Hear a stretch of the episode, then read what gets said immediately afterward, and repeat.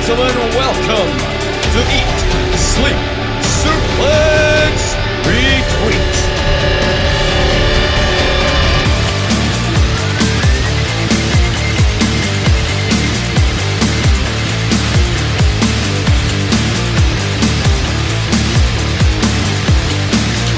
May I have your attention, please? Will the real Eat Sleep Suplex Retweet please stand up? I repeat, will the real Eat Sleep Suplex Retweet please stand up? Yes, ladies and gentlemen, you might have seen on social media, there might be two Eat Sleep Suplex Retweets, but there's only one ESSR Central, and thankfully, as many people have told me I'm greeting, there is only one Ross McLeod. I'm your host on this show today, and I'm joined by a very special guest, a man I've got in special for today's show, a man who is clearly the face behind the new Eat Sleep Suplex retweet that we're launching. Gary Kernahan. Gary, how are you? Hey, Ross. Ross, I thought I was on pirate radio tonight, pirate podcast to be more accurate. So, are you trying to tell me that you're not a Kilmarnock fan? No, I'm not a Kilmarnock fan of, of the city or the club. Are Um, you trying? Are you telling me that this isn't suplex underscore retweet? no, it is not, unfortunately, yes. For those of you listening, you obviously know at the start of this show, we always tell you where you can find us on social media. You can find us at Suplex Retweet, Twitter, Facebook, Instagram, YouTube. We are the only Eat Sleep Suplex Retweet. Unfortunately, we are not under new management. We are still under the tyranny of Stephen Wilson. But we, we, we like it. It's like North Korea. We, we'll, we'll grin and bear it for now. Uh, But this no, is Stockholm syndrome. This is what this is. We've just been held hostage by Wilson for so long. We got used to him. God, Kilmarnock, North Korea, and Stockholm, three shitholes mentioned already. Anyway, also, if you want to listen to the massive back catalogue of the only Eat Sleep Suplex retweet, previews, reviews, interviews, and all the news, try saying that with a drink in you. You can find that Eat Sleep Suplex retweet, iTunes, Anchor, Spotify, and Android. No dash in there, no imitations accepted. Gary, we don't like when things change. We think it's a bit stupid. Speaking of stupid, do you think trying to cash in a Money in the Bank contract for a United States title shot is a bit stupid? Oh, it gets more stupider than that, Ross. Is Seth Rollins not doing an open challenge just now? Yes, he is. You don't Yeah. even need to cash in. You could just come out for the open challenge. Just be there. Be there. You just literally have to come out when he, he's in the ring and ask for a title shot. That's how open challenges work, isn't it? It, it tends to be, yes. yes, what we are talking about, of course, we've not done a show for the past two weeks. Uh, we do have a bumper show here. We've got Gary talking about all things uh, WWE, and then later on the show, Scott's going to join me for a preview of this weekend's Impact Overdrive pay per view and AEW's Full Gear. But on Monday, the 7th of November, this past week, Seth Rollins had his open challenge. It was answered by Mustafa Ali, who was then brutally beaten by Bobby Lashley. And then, when Bobby Lashley decided, no, I just want to kick the shit out of Seth Rollins, out comes Mr. Money in the Bank, the youngest Money in the Bank holder in history, Austin Theory, to cash in on a title that he already had. A title that he's fought for on pay per view twice since he lost it, and a title that you said, rightly, Gary, there's an open challenge for. it's just, I some of the, I know some people might have had different views of that, but I found some of Theory's almost cash in moments to be quite entertaining. Do you know, Hmm. SummerSlam when Brock got a hold of him and ragdolled him, uh, Clash at the Castle, the spot with Fury, I thought was brilliant, totally brilliantly done. Uh, this one looks looks entirely silly, and people have been rightly uh, commented on it. When when some of these things happen in WWE, and particularly now that Vince isn't in control of the the booking, I often think let's let's get let's see how this plays out. So we did have that that angle, which did look you know utterly pointless uh, in so many ways. But maybe it looks like based on this week's Raw, it was maybe it's maybe the start of something. We're seeing a sort of different edge to theory But my goodness, there is some stinking theory just now in the fans' Yeah. eyes that he is going to have to go some way to come over. I, I think his his credibility has really been really been damaged through through this. But I hope it's the start of something, and maybe a start of a maybe a bit of a character transition where you start to see a, a darker, meaner side to theory. Because when you look at him, he is a unit. He is he is not Oh, aye. he is put together. Yeah, he does have that. Unfortunately, he's incredibly good looking, great beard, great hair, built like a unit, as you said. He is everything you would want to hate. You know what I mean? Obviously, not me being a Greek god myself personally, but you know, for. Uh-huh. for the troglodytes of our Kilmarnock supporting audience, Mhm. just one Kilmarnock supporter. We, uh, no, but would you call it uh, for the, for everyone else? You know, that isn't a, a god like myself. He's everything you'd like to be. You know what I mean? He, he's and he's so young. He's so talented. He's in the biggest wrestling company in the world. He does have that natural heel persona, and if he can just add, as you said, that little bit of edge, it could be something different. But we go back to the stupidness of it. Chris Murray said uh, before, I, I believe it was on one of the shows, he he didn't like the idea of having two matches for everything. You know, two Money in the Banks, two Royal Rumbles, two this, two that, because the women's title, because the women's division isn't as big, there's more opportunity Mhm. to get a title shot. The United States title isn't isn't up there in you know high regard like the world title. It's easier to get a shot at it. You know, Bobby Lashley was doing open challenges as well before he lost the title, so it's not as if you're never going to get the chance. And it, it just. We'll talk about uh, WrestleMania because there has been rumours WrestleMania this year will see the return of the Money in the Bank ladder match. It will no longer be its own pay per view. There's been rumours of King of the Ring because that might be coming back and that may take the slot of Money in the Bank, which I'm all for. Mhm. But the past few years of Money in the Bank, it really has been cheapened because I feel the Braun losing it pointlessly to a no contest. Hated that.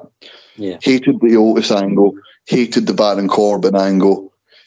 We've had since 2017. Corbin won it, lost. Strowman won it, failed to cash in. 2019, Brock Lesnar.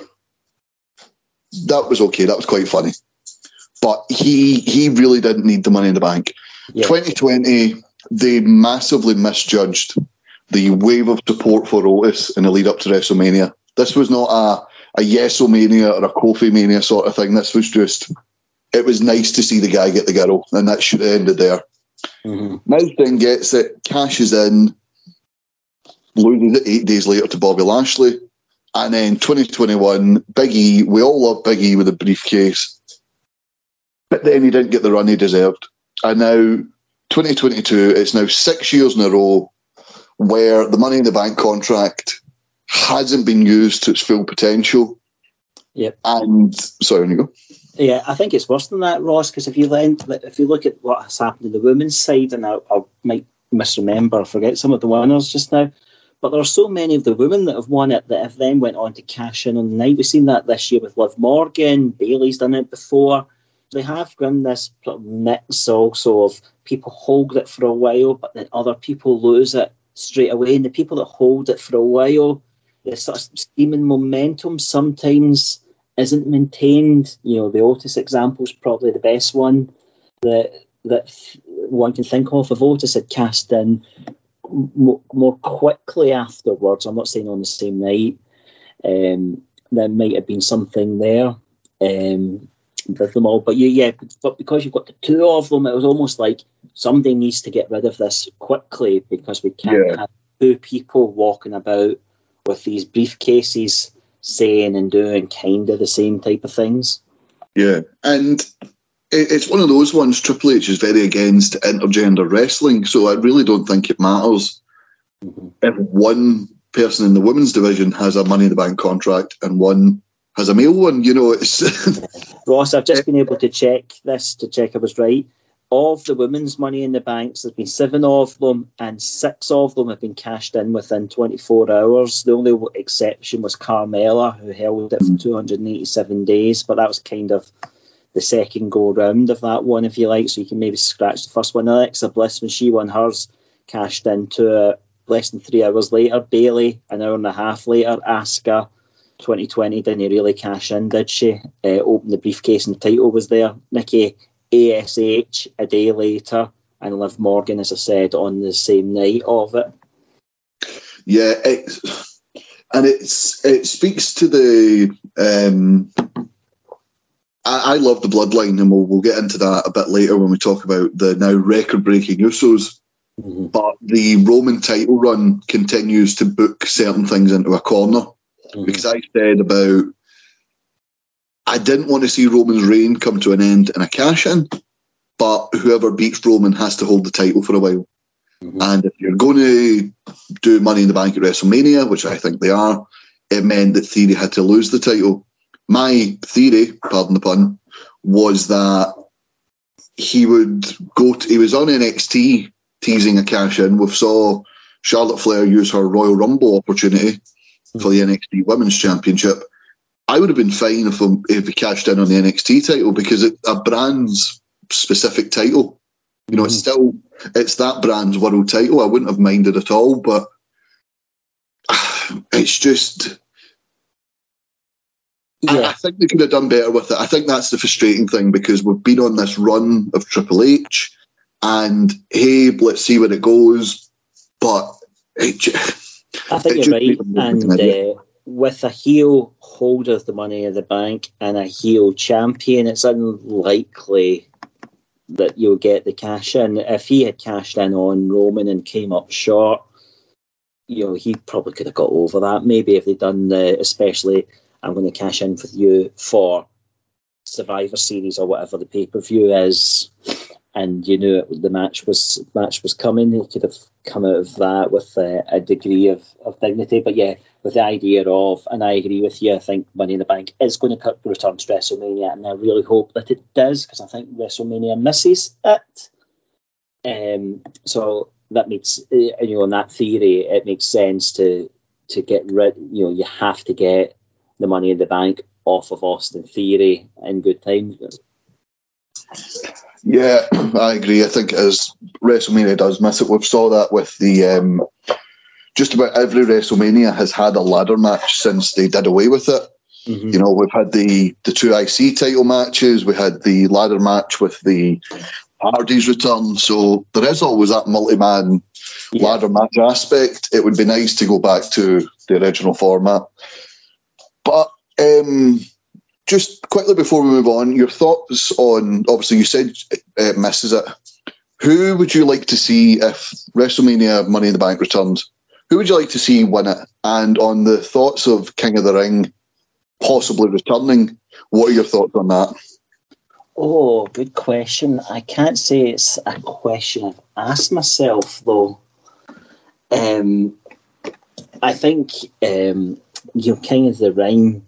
Start there. That's I, I'd love to see King of the Ring have a title opportunity attached to it, rather than just the the crown and scepter because I think when that happened, that helped to elevate Brock and put him naturally into the feud all those years ago with The Rock for SummerSlam that year. So I'd love them to, to, to do that, to increase the, the stakes to it and make, make something make something of it. I really don't know. I mean, it's a long time away. I'm a big fan of Johnny Gargano, so um, I would you know love to see um, see him maybe come out on top of one of those two. What about you? What, since you asked the question, if you had the chance to think about it yourself, who would you be? Oh, I'm just one of the mercenaries that throws it out to the guest and goes, make, make the show, make the show. no, I agree. Uh, Johnny Gargano could be a shout. It's. I'd like to see Finn Balor.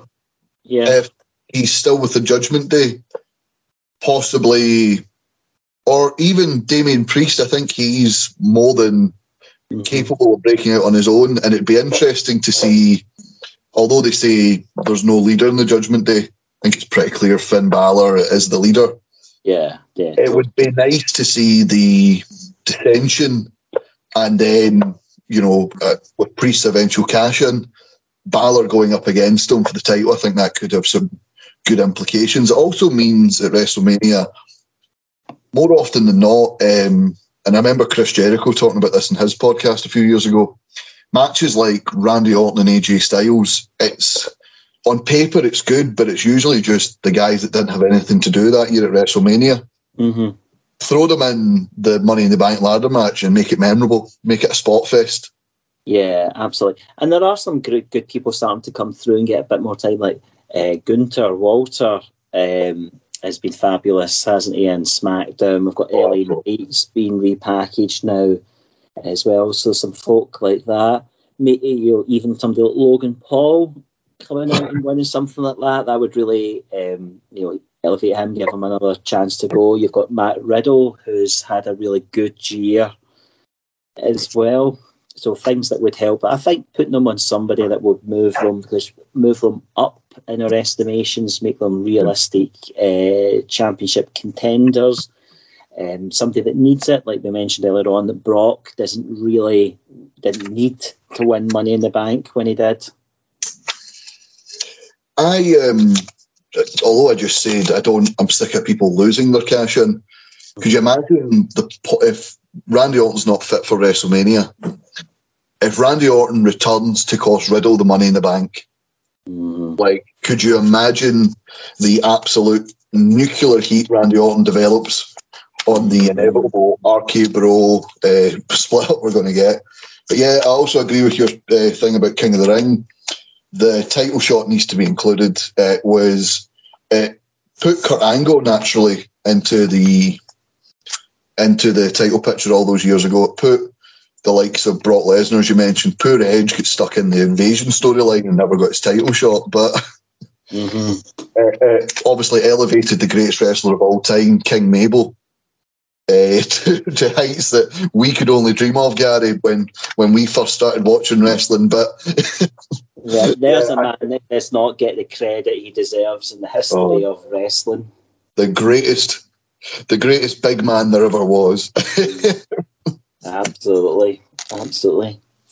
Um, but we'll move on from the failed cash in to a successful title defence and a record breaking one at that. Uh, Jimmy and Jey Uso defeated the New Day this past Friday on SmackDown to retain their undisputed WWE tag team titles and are now officially the longest reigning tag team champions in WWE history. Now, I know people will be saying, oh, but it's the SmackDown tag titles and technically the Raw tag titles are shut up, okay?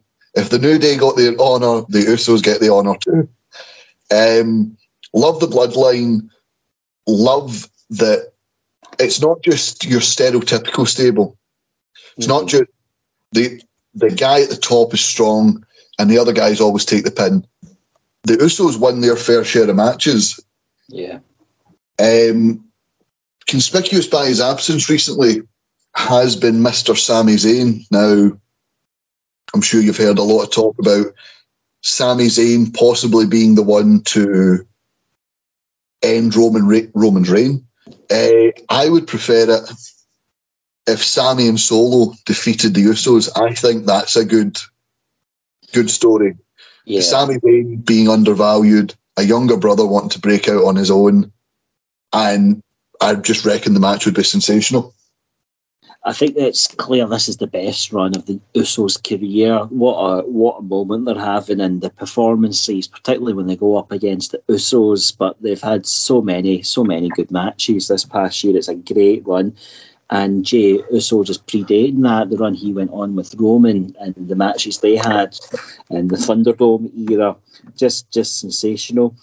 Them all, and I love the layers that are in this story as well. So you see uh, Jey and uh, Zayn, that little wrinkle in amongst here. Uh, somebody in our group chat threw out an idea a while ago, Ross, which I think would be a brilliant one, which would be the, the starting to defend the title using the Freebird rule. and involving Sami Zayn in that. And Sami's the one that takes the pin to cost them the title. Oh, It could also be a nice little turn of events. I can't remember who it was. I want to give them credit, but I, I can't remember for the life of me who posted. But I do remember that scenario. I think it might be Uh, the, that handsome man, Chris Murray, but I might have just made that up. Just just to mention his um, mention him. You're just, you're just uh, excited to see Chris this Sunday at ICW. I think that's all it is. Well, I'm trying to. I've got to replace the goat now that he's betrayed me. So I've told David you're on this show. He's very, very excited about it. I hope he That doesn't would- that. But then, that would be a hell of a story. Sami being the one to cost him. Um, I seen another theory out there um, to obviously break the titles up. Someone mentioned about Roman defending one title, and Sami tries to help and accidentally cost them. Roman says it's okay, and then just brutally beats the shit out of them because then it's not a it- it's pretty hard to root for Sami Zayn like naturally. If you if you knew him in real life, you'd be like, no, you're just a dick. You're like, why should I cheer you now? But if someone is trying so hard to gain acceptance for a group and then is shunned for a mistake, it becomes all the more easier to to root for them, as opposed to just, ah, well, I'm good again. Cheer me. yeah, exactly. I mean, I want to see the title split again. I, I don't like the the combined title. I think the the shows need it, and um, uh, it's. I, th- I mean, as great Roman has this run has been for Roman, I'm starting to feel like I need something a wee bit different. Yeah, I get you. I get What, what more's he got? Is there for him to do? Who else is there for him really to beat? there's obviously he's never pinned Seth Rollins, but we've seen that feud before, obviously. And I think the obvious ones are Cody Rhodes and The Rock. Mhm. Like they are the two that stick out. There might be a third option, and we'll talk about a certain uh, rattlesnake that might be returning later on. But um, let, us talk war games, uh, obviously, because this takes it actually into Yes. speculation. Yes, love it. War games. Uh, let's talk about that now because uh, the men's side is not yet filled up. Uh, we've passed the second last Raw before Survivor Series, and it looks like it's going to come from the SmackDown side based on the ending of this past week's SmackDown. We saw the Brutes, uh, along with returning Sheamus, get into it with the Bloodline, and when it looked like there was too many for them, who appears but the returning big sexy Scotsman himself, Drew McIntyre and it looked obviously it's five on five. It looks like Sami will be back and be the fifth member of the Bloodline team. Mhm. I'm interested to get your takes on this being the chosen men's war games, and who do you think the fifth man will be? Because rumours are that it was going to be Kevin Owens up until a recent uh, ACL tear, which has ruled him out for the next two months. Yeah, I'm I'm excited about this. I think War Games on Survivor Series add something. You know, the Survivor Series Raw versus SmackDown concept. I think had run its course, particularly with the with the superstar shake-up or whatever they call it now. We're going to call it this year, happening just before it, where you essentially had people that were in Raw the week before now defending SmackDown's honour against Raw. So I think that's uh, giving it some uh, something different, which is a really good thing. Um, I do hope we still get some traditional Survivor Series matches on the show because I do like them an awful lot, but I suspect that's not going to happen this year because we're starting to see some singles matches be announced. So I suspect we'll get you know three singles matches uh, and then the two the two war games matches. Um, I think you're right about the men's. It makes total sense to be the Bloodline versus Drew, uh, the Brutes, and another. Now, the and other person ideally would maybe be somebody that's going to go on to have a program, maybe with Roman. or to set this, plant the seeds for something that comes up. So that could be one who Roman might go on to face at WrestleMania. Maybe, you know, if you know, if we're fantasy booking it, be how amazing would it be if it was The Rock that participated? But I doubt that would happen. That would be a big build on its own. Don't tease me, Gary. Don't tease me. Don't give me hope. Yeah, so it'd be amazing that. I suspect it might be somebody that's had a bit of beef with the bloodline up until now, that's had some matches. Um, so Kevin Owens would naturally fall into that category, but if he's ruled out, I could see it being Matt Riddle or somebody like that that steps in to to fill that breach. Riddle, Riddle would be a, a natural fit. I, I agree. Um, I we don't know how how fit Cody Rhodes is. He's not giving anything away. We've not heard anything about him, but Cody Rhodes. You I think Cody saves for the Rumble. That would be a shout. Yeah, I think that'd be a shout. Mm-hmm. Um, Randy Orton, we've recently seen photos of him in a hospital bed. I don't know if it's another operation or something, but I, I think he's think he's out long term. Yeah. I think that's why Riddle is sort of aimlessly wandering playing the bongos on Raw at the moment. Yeah, Riddle's got nothing to.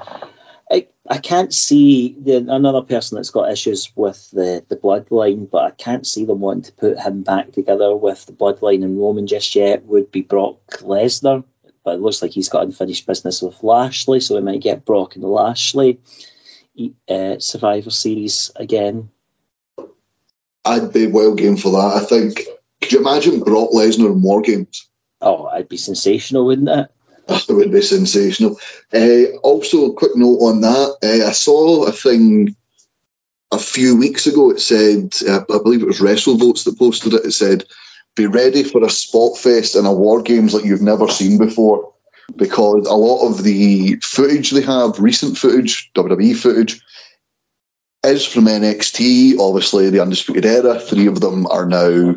Two of them are in AEW. One is in TNA or Impact Wrestling. Sorry, AOP are no longer there. Big Damo's no longer there. Eric Young, etc. So I think they are trying to get as much footage for this year as possible. So I am expecting two wild War Games matches, and you know what? I'll put Cody Rhodes out there. I think it's been nice to see Cody back. I I never thought I'd say that on these centrals because I used to hate him in AEW. But yeah, Uh, it's a great show, Ross. Because if Cody returns and say he pins Roman in War Games, and then goes on to win the Rumble, you've got a fabulous story taking you through to Mania. If Cody's going to be the man to challenge Roman at Mania, that is, and there could be. You know, there's all sorts of speculation about who might do that. Right, I know. We we look forward to months and months of speculation on Central before we get it dead wrong. Drew Gulak, WrestleMania, main eventer. um, we'll go from the rumours of the men's side to the confirmations of the women's side.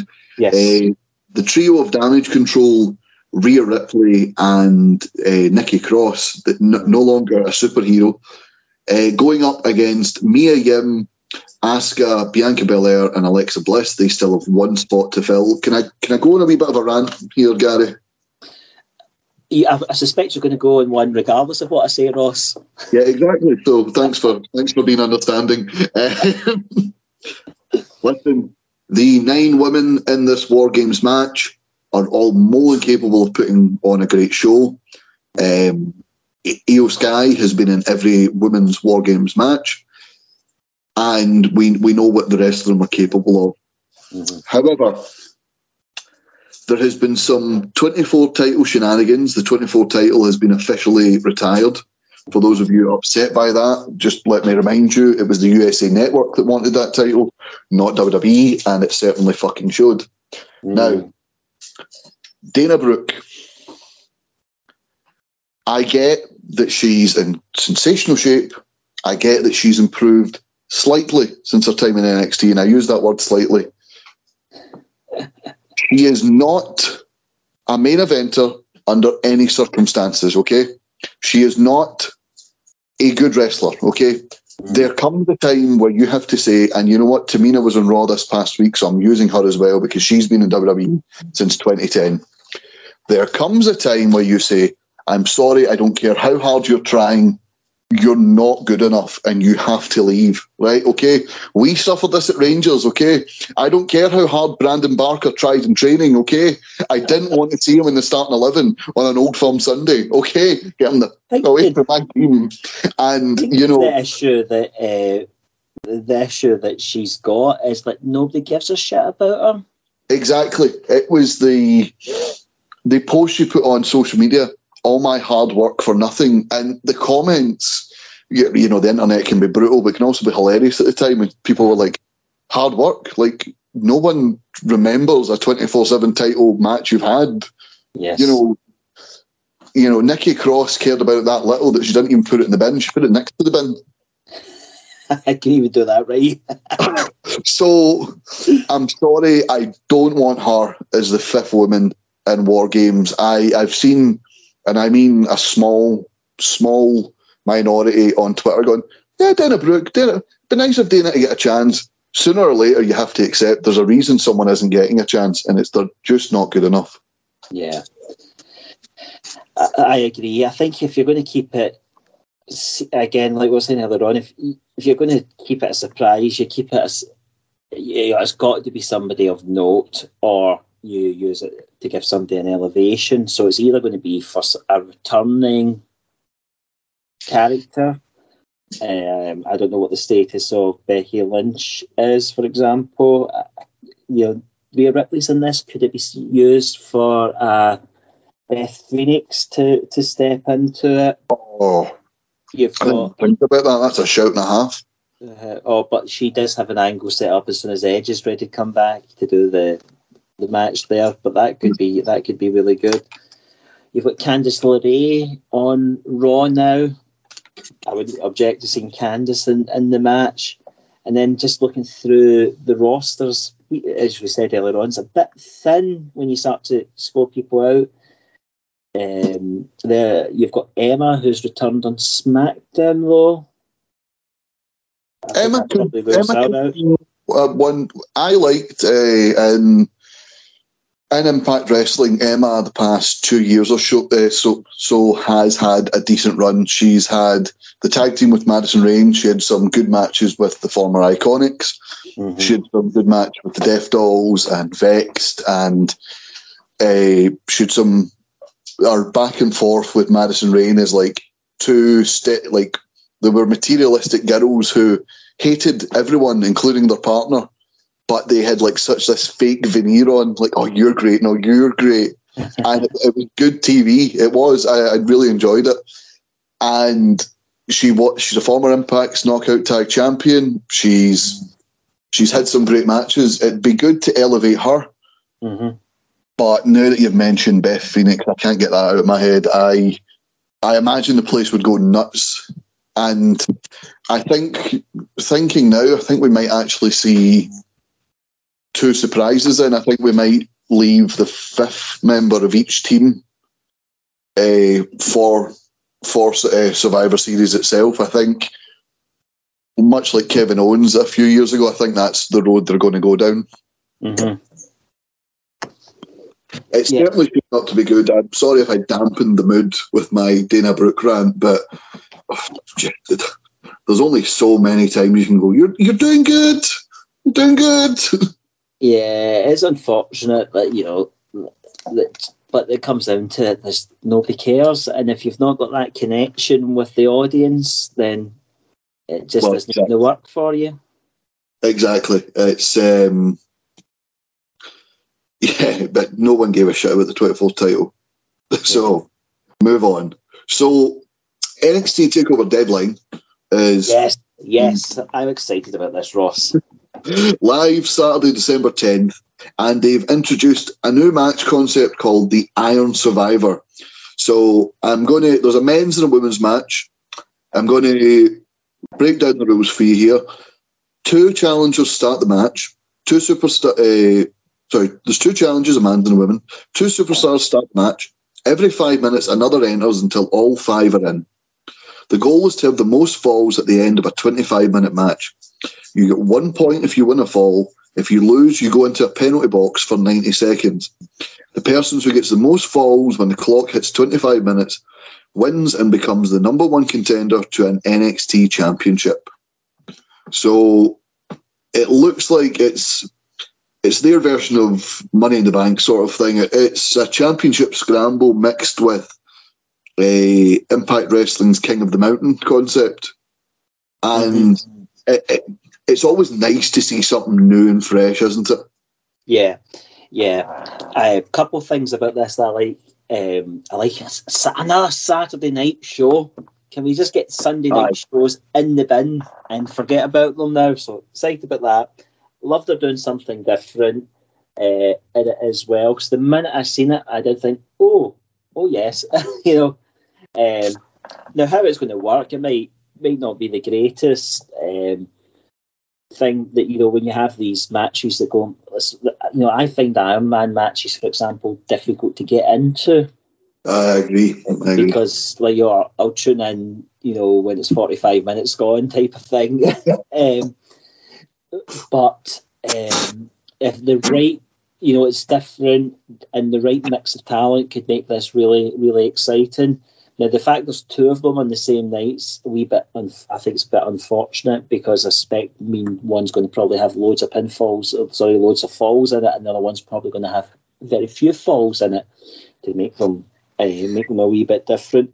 But there's tons of uh, tons of talent in NXT, and um, it will give us naturally two number one contenders. One of the things I wasn't too sure about the rules, Ross, like um, the pinfalls. So competitor wanting to start the match, and then after five minutes, three comes in, and so on and so forth. Do we get all five, and then they've got 25 minutes to go at it from that point? Is that right? Or is it 25 minutes from the minute that one and two's the bell rings for one and two? It's 25 minutes, I believe, from one and two if we're using the championship scramble concept because you were able to mm-hmm. uh, pin in the first five minutes, and it's not like war games where the match doesn't begin until yeah. everyone's out there. Um, so, so, it does seem. Sorry, you go. I was going to say, so it's kind of reverse Royal Rumble where you want to be later in the thing, and this one you want to be number one because you've then got more time to score pinfalls. Yeah, it's the luck of the draw. Like you either want to be the first two in there and hopefully get an early fall, or you want to be number five and come in fresh and just pick the bones and get a few pinfalls. Yeah. But yeah, it it does seem like a good concept, and we um, we saw last night on NXT, um, Mandy Rose and Bron Breakker both retained their titles, mm-hmm. so it looks like this is to, to determine new challengers for them. Um, deadline will be WWE's last show of 2022, and I don't think there'll be another major takeover until WrestleMania time. So this could determine our feud throughout the winter and leading into WrestleMania season for um, for stand and deliver. For stand and deliver, yeah. Which I'm going to, Ross. Yes, you lucky bastard. Go on, go, go have, a, have, a wee, have a wee brag on air.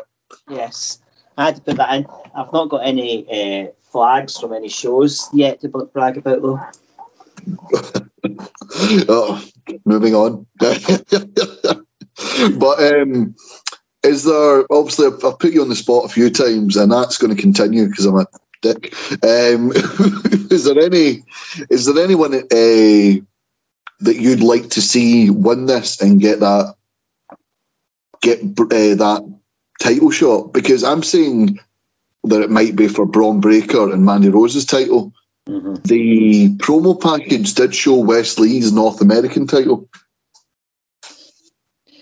Yeah, so surely you're not. If you get, we're not going to do that again, are we? You win a title shot and you choose to cash in on on something else. I mean, I would love to see. Uh, you know, I'm a huge fan of Tyler Bate. I'd love to see Tyler Bate uh, come out on top. How he, after all this time, is not uh, on one of the main rosters is a wee bit beyond me, but I am biased. it's those big sexy legs, isn't it? Yes. Um, Isla Dawn, uh, Scottish wrestler, did debut on NXT last night. Um, I imagine she'll be in the mix there. Um, is there anyone from the women's division you'd like to see uh, see win that match, or are you sort of just happy to you know happy to see how that plays out? I think probably the latter. I mean, just on Isla Dawn, what you know, a vote of confidence. But all the people that were in NXT UK, and she didn't have. I mean, she was there for a long time. She was pretty much there from the launch, wasn't she? Yes. Um, uh, but never really in a feature slot or spot. But what vote of confidence of all the people that have been let go that she's one of the ones that they've uh, retained and, and brought on to NXT. Um, so what a, what a vote of confidence there. Mandy Rose is, like, like we were saying to an extent with Roman earlier on, she's been such a dominant champion in this. It's actually, there's very few credible challengers for her left, and the people that um, you know that you might think of this match, she's already beaten. So uh, Alba Fyre, Kaylee Ray, she's beaten. Meiko Satomura came up short in the triple threat, didn't she? There, so I suspect they might use it as an opportunity to elevate somebody, somebody new. But who that is, I I don't know. I'll go. I think for the women's, I'll go Roxanne Perez because she had a featured um, a featured pay per view match at the last takeover. Yeah. Uh, and then to two winning two women's non title matches on a roll on two different NXT takeovers. They don't do a lot of the men, uh, the main and NXT. They don't do a lot of women's matches that aren't title matches. Mm-hmm. So to be in that spotlight twice, it certainly would show a sign of intent. She is a former tag team champion, didn't lose the title. It was mm-hmm. forcibly vacated when her partner uh, turned on her. Yeah. And she did have Mandy Rose beat until Cora Jade defeated her. Yeah. So she does have that I've got your number sort of thing. So I'd like her to win it. And I think Bron Breakker has gone as far as he can go with the NXT roster. I think it's time to move him up. He's had that extra year. I, I, I think this is as good as he's going to get. That's not a knock on him. I just think he he is good, and that's as good as he's going to get in NXT. And I think the time was right for Carmelo Hayes. He was the undercard champion for so long. He was the second in this like 2.0 revolution behind Bron Breakker. Mm-hmm. I think it's time for him to move up, take the title, and it allows Bron Breakker to bow out and move on to Monday Night Raw. Mm-hmm. But yeah, that's my that's my picks. But you know, who am I? Um, let's move on to, and I'm I'm glad you're on here with me, Gary, because the last two times I've spoke about Stone Cold Steve Austin, David has been a bit negative about it. He was a bit hesitant about Stone Cold possibly returning to the ring. And I think he thought it was a one and done, and is he's fine with that, and that's his opinion. But I need someone who's going to jump on the nostalgia train with me and be full steam ahead behind this idea. Uh, rumours have it that Stone Cold Steve Austin was so pleased with his WrestleMania match against Kevin Owens and has recently got into some of the best shape of his life. Mm-hmm. And it's rumoured that he could be offered more WWE matches, potentially starting with a WrestleMania match at WrestleMania 39. Gary goes Hollywood. So I'm torn in this because part of me thinks he got a, the match against Owens was was was great, wasn't it? And mm-hmm. it was perfect. You know, we talk we've talked in these shows about the Undertaker's seeking out that perfect ending. And then, you know, when he got the good match, thought, oh, I could keep going and not knowing when to call quits. So Austin, after all this time, got back in the ring, had a great match, gets to finish on a really positive note and finish on his terms. But now he's got the bug, potentially wants to come back. So part of me thinks just just leave it at that. But I'm going to WrestleMania 39. I love to be in the arena when the glass shatters and he comes out So I'm all aboard. Fucking go for it, Steve. so, according to Fightful Select, uh, the report under the new regime that market leading promotion has offered Austin the chance to come back and wrestle another match. Uh, Vince McMahon wanted to make this a reality, but the new team has gone to fa- gone as far as to putting together an offer, though there's no word on who it might be or if it would actually happen. Sources presumed that the offer would be for Stone Cold to compete at WrestleMania 39. I or perhaps a Saudi Arabian event. Obviously, they do get the the big money there. Uh, another source, however, has said that Austin and WWE are far apart on terms. Um, he is working out. He is in great shape. My, my thing with the the Undertaker comparison there, the difference with Austin and the Undertaker was Undertaker had had thirty consecutive years taking bumps and taking damage and taking taking all those you know those injuries that accumulated. Mm-hmm. Austin retired in 2003. He didn't, you know, take many bumps. He took a, a spear and an F5 in the lead up to WrestleMania 20 and a choke slam in summer of 2003 off Kane. Yeah. But that was about the the extent of his damage and he's never he never got back in the ring except with Kevin Owens. So for 19 years he stayed away.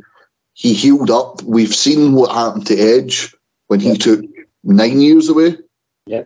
See what happened to Daniel Bryan when he took two years away. Me and Scott will talk about on the AEW preview what's happened to the former Paige when she's taken a few years away. He's given himself time to heal. He's got the bug. I'm all for it. Like, see if WWE went, look, here's a two year deal, a six match package. Let's have you in another Rumble. Let's have a tag match so that, you know, a couple of those matches you're protected. But let's have two more big WrestleMania matches. Let's do some dream matches. Let's do Austin v Roman.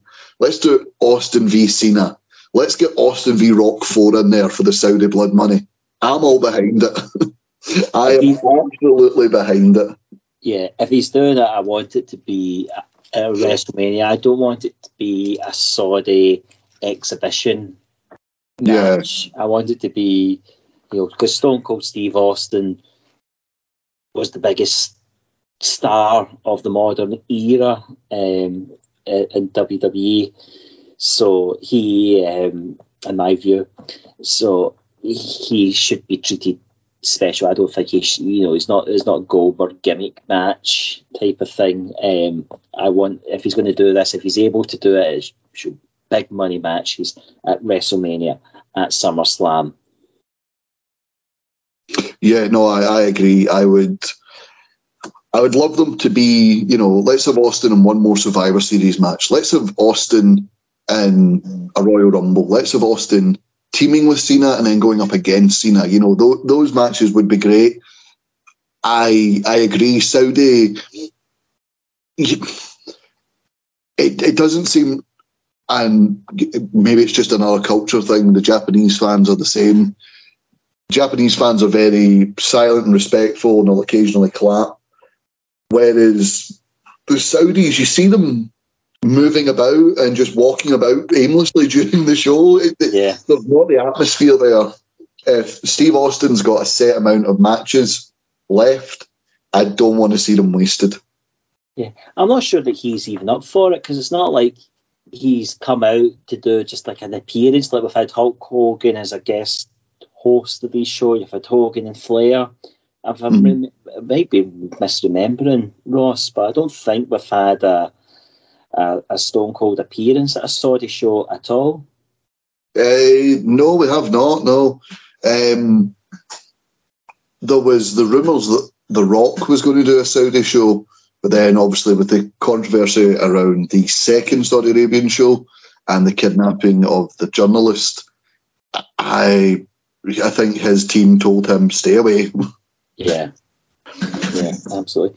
But I'm all aboard it, and I'm really hoping because actually, if WWE have announced they sold 100,000 tickets for WrestleMania, SoFi Stadium holds about 70,000 normally, so maybe with the WrestleMania setup, you've got a few extra thousand seats maybe on the floor, but then again, you will lose some for the sets. But maybe they've got another between 40 and 60,000 tickets to sell. Now, to sold 100,000 tickets at this stage is quite phenomenal with mm-hmm. a single match announced. But to get these extra 40, 50,000 tickets, you know, the people that are coming have bought their tickets now, so you need to do something to get the people that have decided not to buy yet to want to come to this. And an Austin appearance, a Rock Roman match. There's rumours of John Cena coming. These are big names that will be big attractions, and we'll get and you'll get thousands of tens of thousands of people buying these extra tickets on the back of it. Yeah, I agree. Um, yeah, you're going to have to do something special for the. There's always the diehards and the people that want to go to a WrestleMania or maybe their second WrestleMania, like some lucky get I'm talking to. Um, but um, yeah, you're going to have to do something special to convince those that haven't parted with their cash because obviously you know yourself, it's not a it's not an expense that is taken lightly. Yeah, it's not a cheap it's not a cheap gig, um, and um, for the international fans, especially, you know, LA is not the cheapest city in the world to visit, mm-hmm. especially now with the dollar so weak, uh, the pound so weak against the dollar. Thanks our mini bloody budget over here. um, but we'll move on from uh, WrestleMania to the National Wrestling Alliance. Uh, NWA recently had. Uh, there's a lot of news here, so Oh no, sorry. Before we get into that, sorry. One last WWE uh, story. Mm-hmm. So, rest, uh, WrestleVotes put up a tweet saying, "At this past Monday's Raw, there was a lot of talk around a WWE International Live event, rumored to be either on the 18th or 19th of January. No location's been revealed yet, but it looks like that'll be the first show of." Uh, of 2022 for WWE. Now, I will note that WWE is still advertising day one despite rumours of cancellation. They've never confirmed the cancellation, and the Wikipedia page is still very much open for that. Um, the 18th and the 19th, that's a Wednesday or a Thursday. Mm-hmm. So a midweek event, maybe a few days before the Rumble. I, yeah. I don't see the I, I, I don't see the thinking there. Yeah, it's an interesting one because you you would have Raw on Monday and SmackDown mm-hmm. on the Friday. Now, yes, they've pre-taped some of these these things before, but you you've got that to to factor factor into things there. What's interesting, I was looking uh, as we were getting ready for the show tonight, Ross, at the WWE schedule. So on the thirtieth of December, SmackDown is you can get buy your tickets for SmackDown in Tampa, Florida or there's a Raw house show in Toronto the same day. And then on the 2nd of January, Raw is in Nashville, Tennessee. Oh. So uh, if you're not doing uh, day one, if day one doesn't happen on, on New Year's Day now, then they've got 31st and the 1st off. But they're in pretty random places the Toronto, Tampa, Nashville. So to have the you know the day one show right in amongst that would make would make sense. And then when you look to the dates we were just talking about, uh, there's a Saturday night main event in Virginia. There's a Sunday house show called Sunday Stunner in Kentucky. Raw's in Cincinnati, Ohio, and then you've got SmackDown on the um, the Friday night in Michigan as well. So they've got a pretty ram schedule there in Raw. The 30th anniversary of Raw comes up on the 23rd of January. There, um, just before we get to the Rumble, the later that week as well. So that's that's a really packed packed schedule they've got here. Now I can mm-hmm. see why you know if it was my business and I just done an international show in Cardiff and had an eight million dollar gate, I'd be tempted to do more international shows, but if you're going to do a Wednesday night in January, you're not going. I think you're going to struggle to get 60, 70,000 people uh, in the, the UK out to deliver to the same extent because Cash. What one things for me that was special about Clash at the Castle was that it was a weekend festival that built round about it. So unless this January one's going to be a Saudi show, um, because obviously Saudi got the, the Elimination Chamber last year, which is now going to um, the Canada. Ed, is it Edmonton in Canada? It's going to in February. I know it is in Canada. I can't remember the exact city though. Mm-hmm. So um, it would make maybe maybe another Saudi show. But if I was WWE, I would certainly be exploring to see could I do more big international hits in that way. And because of the networking, it's not really built on pay per view buys as much now. So you could do the live show, uh, get a really nice house for it, um, still, and make make some big money. I don't think it's it's. I don't think it would be a good idea personally because you're asking fans to buy tickets for a pay per view that is a week in, uh, so it's half a week away from your 30th anniversary on Raw, where you know stuff is going to big stuff's going to happen. It's a week away from your second biggest show of the year, the Royal Rumble, which books towards your biggest show of the year. And on that, it's three months away from WrestleMania, where if you're doing it in the UK, at least 20,000 people going to that show are going to be from the UK, like at WrestleMania this year. Yeah. So you're asking them to pay pay per view prices for a ticket. And pardon me, obviously, because we're in Glasgow, and when you went to Cardiff, you had to pay for accommodation and travel, etc. You're you're asking fans to pay a big expense before um, before the biggest show of the year. So I think I think it might be a Saudi show, and you know, God knows it's probably going to be Roman won't be. Pardon me. At the Rumble, We've saw Roman's sort of part-time schedule. I think this will be like Roman's title defense before WrestleMania, sort of thing. Mm-hmm. Yeah, you're quite right. It's a busy period. It's uh, and to add to that, it is only a month. If this was to happen on the 18th, it's only a month away till uh, Elimination Chamber as well. So it's a big, big schedule. And really, is anything of significance going to happen on that show? I don't think so. You would save your big moments for for the for Raw 30 or for the Rumble so that might put yeah. people off. But I can see why they'd want to test it. And WWE have tested some midweek pay per views before. Do you remember Taboo Tuesday? This Tuesday, yeah. Texas, many, many years ago, before your time. You're far too young for that. I was two years too late for that. But Taboo Tuesday, I was about four. I really enjoyed. It it was weird because I used to, um, I used to get Raw on a Saturday because I watched SmackDown in the mornings and Bottom Line right after it, and that was my that was my Raw coverage. So on the Saturday, I was watching previews for a pay per view that I had already watched on Tuesday. Mm-hmm. It was a bit uh, ass backwards, but um, we'll move on from uh, WWE to NWA. So NWA recently had their Hard Times three pay per view recently. Um, and in the main event, um, Tyrus vacated his uh, NWA World Television title uh, using the Lucky Seven rule, which I think is like option C in Impact or WWE's Money in the Bank. Basically, vacating one title so he could go for the uh, the world title. Tyrus, the former Brodus Clay, was then added to a match with Trevor Murdoch and Matt Cardona for the NWA World Heavyweight title. Tyrus won the match, making it his first World Championship win. So congratulations to him. He is the only the second ever recognised black uh, NWA World Champion. So again, representation is important, and it's great to see.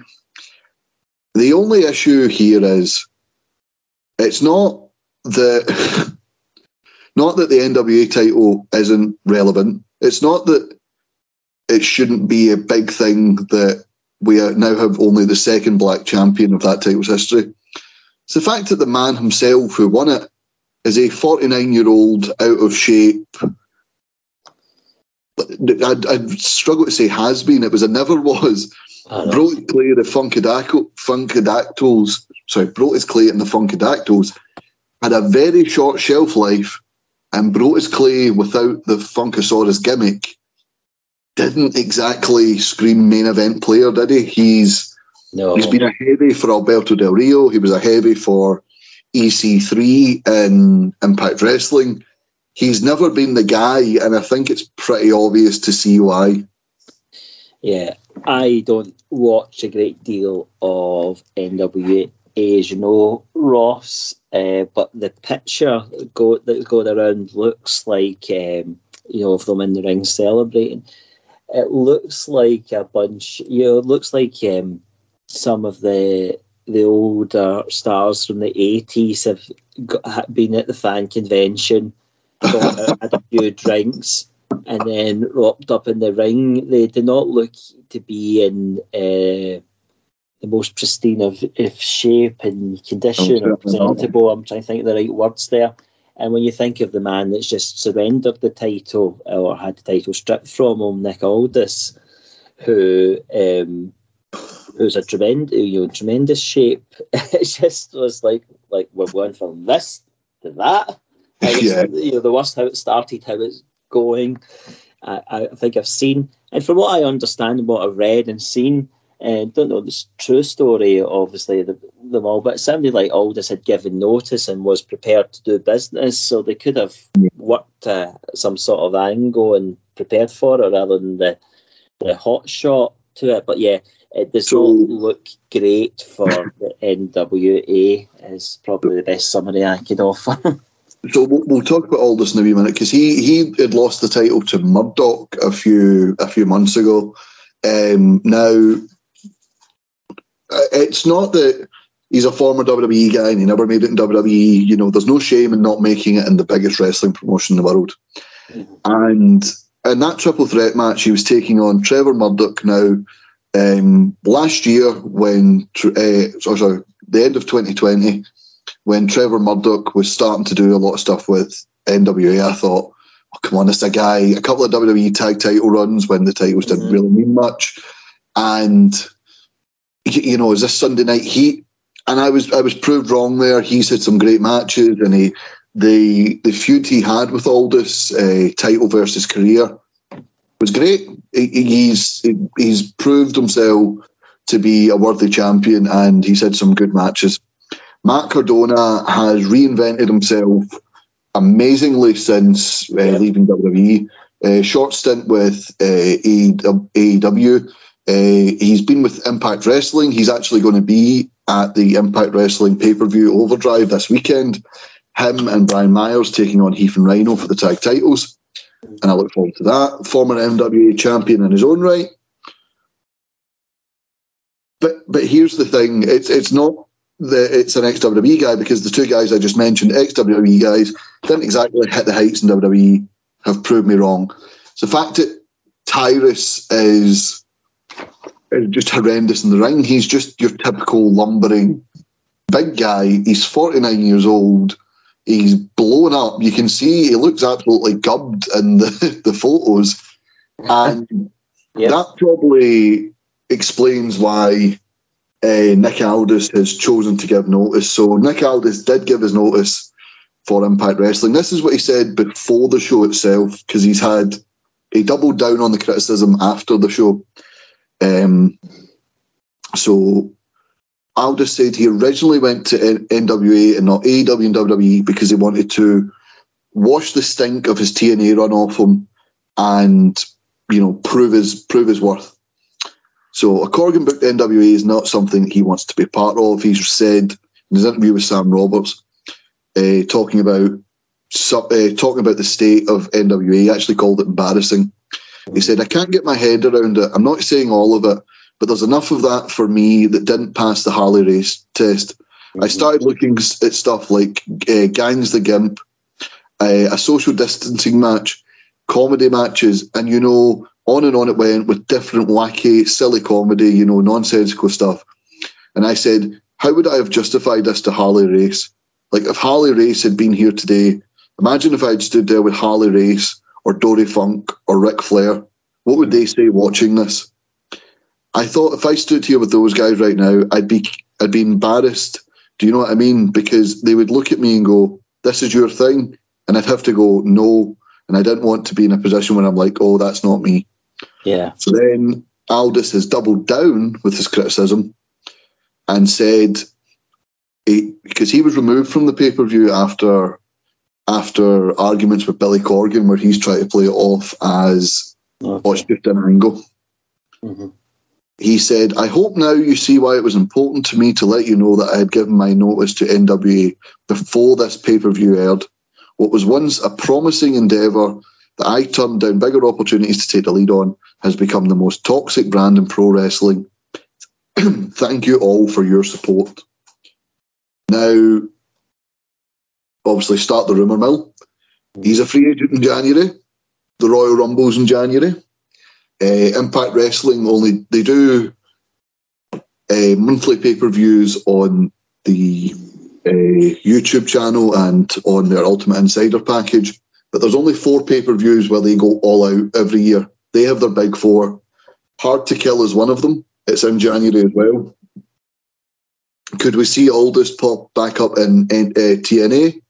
Or do you think we might see Nick Aldis pop up in the Royal Rumble? I I don't know. Um, would I can imagine people in WWE asking if Aldis would have the, the recognition they're looking for, but you seen years ago the when AJ Styles came out in the Royal Rumble, the reaction around the wrestling world uh, to it. So I'd love to see him in the Royal Rumble. Um, I think that would be tremendous.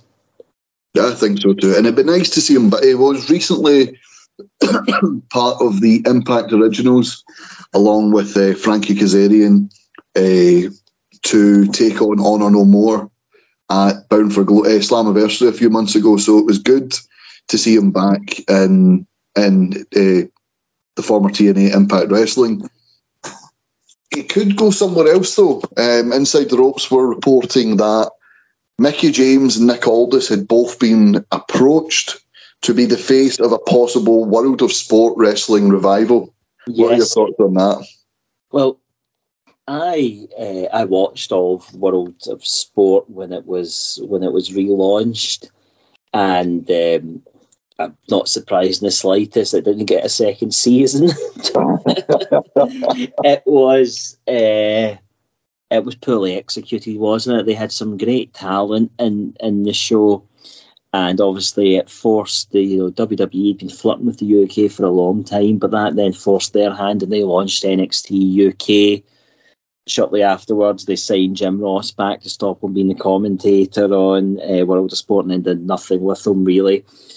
Um, but yeah, I mean, I wouldn't be against the World of Sport keep coming back, but it's got to be taken seriously. It's got to be presented as a proper wrestling show, not as some sort of hockey game show, Big Daddy tribute show where folk have a, a laugh and a joke at, at its expense. It's got to be taken seriously if they're going to do it. Um, but that worries me. Will they? Will they take it seriously? So I wouldn't be against it because, of course, it creates opportunity. It Oh, creates yeah. for people. It creates interest in the product. We're all wrestling fans, and we we want to see good wrestling shows. So I wouldn't be against it coming back. I just I would be firmly against it being coming back in the format we've seen it in a couple of years ago. Yeah, the so the reason they've reached out to Aldis is apparently before obviously he started hating the promotion. Um, one of the models, uh, there's different uh, models and approaches on the table to relaunching the brand. One of these being an NWA inspired broadcast model, which you see the promotion run low cost, free to air television sets. So basically, your WCW worldwide style set where it's just the ring, a studio audience, and there's no big sets. There's just the music, the guys come out, they wrestle. I, I would like that. I think that I think the old school feel does have a does have a place. I just think I don't think anyone at ITV when they relaunched World of Sport had watched wrestling since it last aired on ITV Yes. because it was, you know, the, I get Grado being, you know, the panto good guy, but we don't want to see a live pantomime every week. You know, wrestling has evolved, and I know Aldis isn't a fan of comedy wrestling, but that stuff does have its place. But it has a very small place on the card. You've still got to build a wrestling show. Yeah, totally, totally. And they had some of these bizarre matches. I'm going to struggle for examples now that they, they put on, and you see some people one week, but then they'll see them for ages later. They gave a huge focus focus to Grado on, on the show, Oh, who, yeah, who could they do a great deal. Rampage Brown was presented as a, a, a, a strongly in it, but you had um, this rather odd entourage with them, didn't he? Um, them all. Uh, we've seen the British Bulldog come back. Um, it was uh, sorry, British Bulldog Junior, as he was called in it. It was just a really poorly put together product. I'm afraid. I'm afraid. I I absolutely agree. I think it was it was a horrendous thing. I, I remember it seems to be if you're a wrestling fan, everyone in your work knows you're a wrestling fan, and it's sort of oh, the people that don't watch wrestling feel the need to tell you they've seen it on Yeah. TV. And I, I went when I was working in Asda, I'd always get. Oh, are you watching that new wrestling on? Like, no, because it's shit. it's like it's just horrendous. You watch this Um, stuff? no, I don't I watch know. that crap. I watch real stuff like R Truth and the twenty four seven title. Okay, but um, so the last story you're going to join us for, Gary, uh, Progress Wrestling, uh, recently come under a bit of fire. Progress Wrestling are putting on a show on the tenth of December, the same day as uh, Deadline, Mm. called Sons and Daughters of the Desert, taking place in Warehouse Four, Dubai. Uh, it's in partnership partnership with WrestleFest DBX, recognised by the Dubai Sports Council. So WrestleFest are taking the uh, are running a festival over there, and it's allowing smaller promotions to go over. Obviously, much like WWE going to Saudi Arabia and the World Cup going to Qatar, it's not getting the best write up. Yes, indeed. Well, I hope it's not the WrestleFest that put on that that uh, show, if I can call it that, that I uh, went to in Cardiff. I'm sure it's a it must be a different group of people involved with it. I mean, I can see why. I'm assuming that this is a sold show for Progress, and they're getting a fee for going, and they're Oh, not yeah, they'll absolutely get a fee for going. yeah, and they're not going and making their money by selling tickets. I'm assuming it's a sold show for them. So commercially, I can see why they've decided to do it. And the the UK wrestling scene was clearly, you know, a couple of years ago, in uh, in in the growth period or a boom period. We had the speaking out movement and COVID, and uh, it's not been quite. It's not been the same since, and we're seeing like ICW trying to rebuild themselves.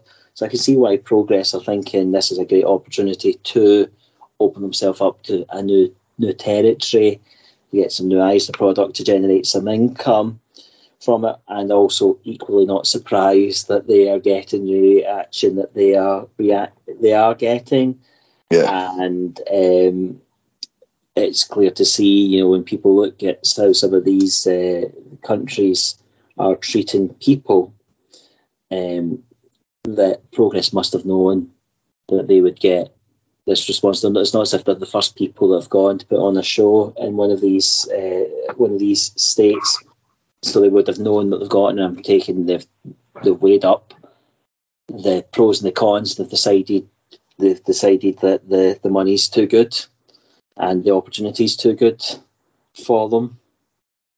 Yeah. Um, so one of, pa- part of their statement they put out, um, it is a pretty boilerplate statement. I'm not going to read the whole thing. It's a, generally the statement WWE usually puts out, and it's about changing the world and going over there to to to change views. And then obviously we, we had all that with the World Cup, and then you get Hugo Lloris saying, "I'll respect the cultures and the values over there when I get there." When asked about would he wear a rainbow captain's armband. Yeah, Um, I mean, So- with greatest respect to progress, I don't think they're changing any cultures. No, no, I, I don't think so. But part of their statement said the opportunity arose for us to have a show in Dubai, fully funded by ourselves, not by any government or council, in which we showcase our women's division on a global stage. Not only that, but we can build upon Mo, uh, Mo's efforts by not only having the first ever Women's World Championship match in the area, but having the show hosted by a woman. Our Women's Championship match, as one of our two female matches on the card, will only be finalised after our next show, but we are confident whatever four women represent progress, they will all help change perception in a tremendously positive fashion. So, looks like there's going to be a host, a women's host, and two women's matches on the card. And hey, look, that's great, but it ain't going to change much, is it? Like, you know, we've, we've had uh, women's tag titles and women's last man standings and women's singles matches in general in Saudi Arabia for WWE. hmm Not much has changed. The needle ain't moved that much. No, and when I look at the the Twitter response to their statement, it doesn't seem to have convinced many people I don't blame them. uh, in many ways. Nah, I, I, don't blame them. Li- Listen, it is a cash grab. That's not a bad thing. Like, they are a business. But I, I just get a bit tired of these. It's the Gary Neville argument again, isn't it? The, you know, there, there's ways you can protest from home and without taking a million pounds. Know? Stephen Steven Gerrard's got a new job. He's a brand ambassador for the World Cup now. Is imagine- anybody becoming a brand ambassador for the World Cup? I imagine um, those people won't be sleeping in the porta cabins we've saw at the uh, fan festivals, but that's a different show. That's the, the World Cup show. Um, Mm. Gary, before I let you go, obviously you and I are going to ICW this weekend. Um, back in the garage, uh, ICW Fear and Loathing. Uh, it does feel like a very transitional time for ICW. Obviously, you, you mentioned beforehand the factors that would cause progress to come down from its boom period, I think have also affected ICW. Uh, you know, is there any matches you're looking forward to specifically, or are you just looking forward to getting out and having a night at the wrestling with the Suplex Retweet family? Yeah, definitely the latter. And it's probably worth just taking a minute to reflect. You think the journey that Fear and Loathing's been on as being ICW's flagship show. We had, the, you know, I was, I think it was, um, it was, it might have been yesterday was the anniversary of the um, Grado Mania at the SECC. Oh, which right. was a fabu- yeah, I was there for that fabulous, fun night. Uh, Grado winning the ICW Championship from Drew, Mick Foley appearing, and then we went then to the Hydro for the first three shows, and obviously first year fabulous, eight thousand people in the building, uh, no sellout, despite what some people might claim on Twitter. uh, but a great show, a great house there. The second year, still a good house, not quite to the same levels. And also the third year, they did, uh, which would have been, was that 2019? Yeah. Um, let, less, tw- less so. And then we had two nights. No, no, sorry, uh, 20- 2018. 2018, wasn't it? And then 2019, we had the two night show at um, at SWG3. Should have uh, last year was at Fear and Loathing, and the Barrowlands loved it because Venoms were incredibly cheap in that venue. and uh, oh, I think was not a bad decision. yeah, always a good idea at the time. um, and that night, I think that two night show showed that the the the thinness or the weaknesses within the roster. There's there's some talent coming through, some new stars, but nobody hot or established yet.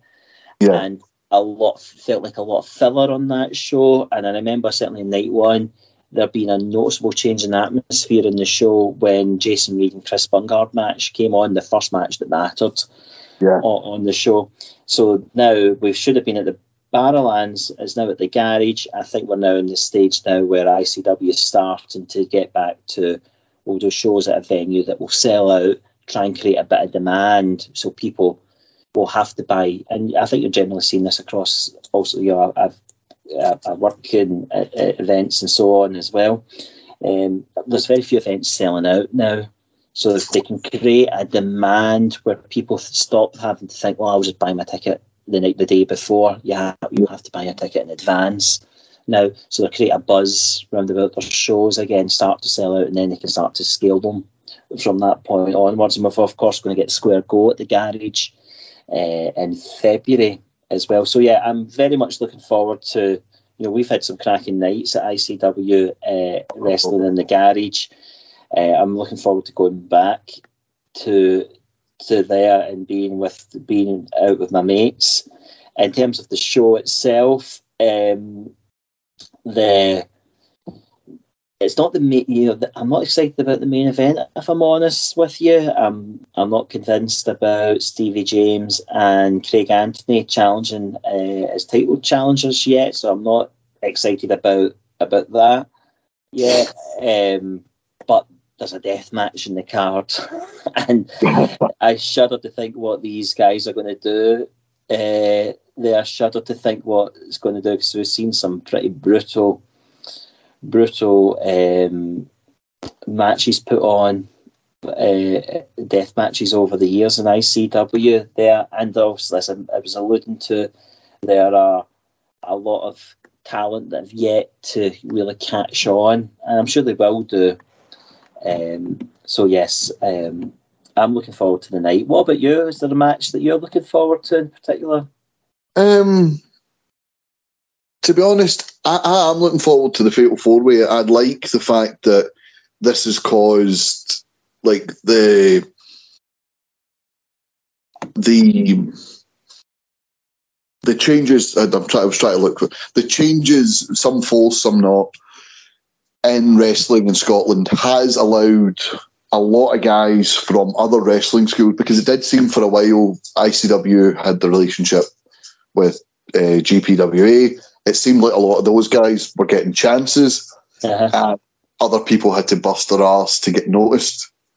This has opened up a vacuum. I think Craig Anthony, very athletic, very, very high pace, very exciting. I think him and uh, Leighton Buzzard, you know, yeah. if they get a moment together, would be great. Kez Evans, despicable bastard, great heel. I think and, fabulous, and I think Leighton's fabulous. I think ICW had a chance to pull a trigger with uh, Leighton a while ago, particularly after his feud with Joe Hendry.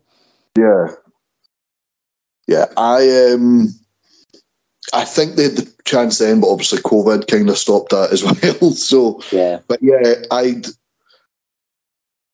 And you know what? I, I like Stevie James. I think he's good. I think he's better than he gets credit for. I think just a lot of people weren't too too fussed on the purge because ICW was going through a bit of a same old, same old feel. So I I reckon that'll be a cracking match. I think. Plus, I mean, Jack Jester, BT Gun, and a King of Insanity match, as you mentioned.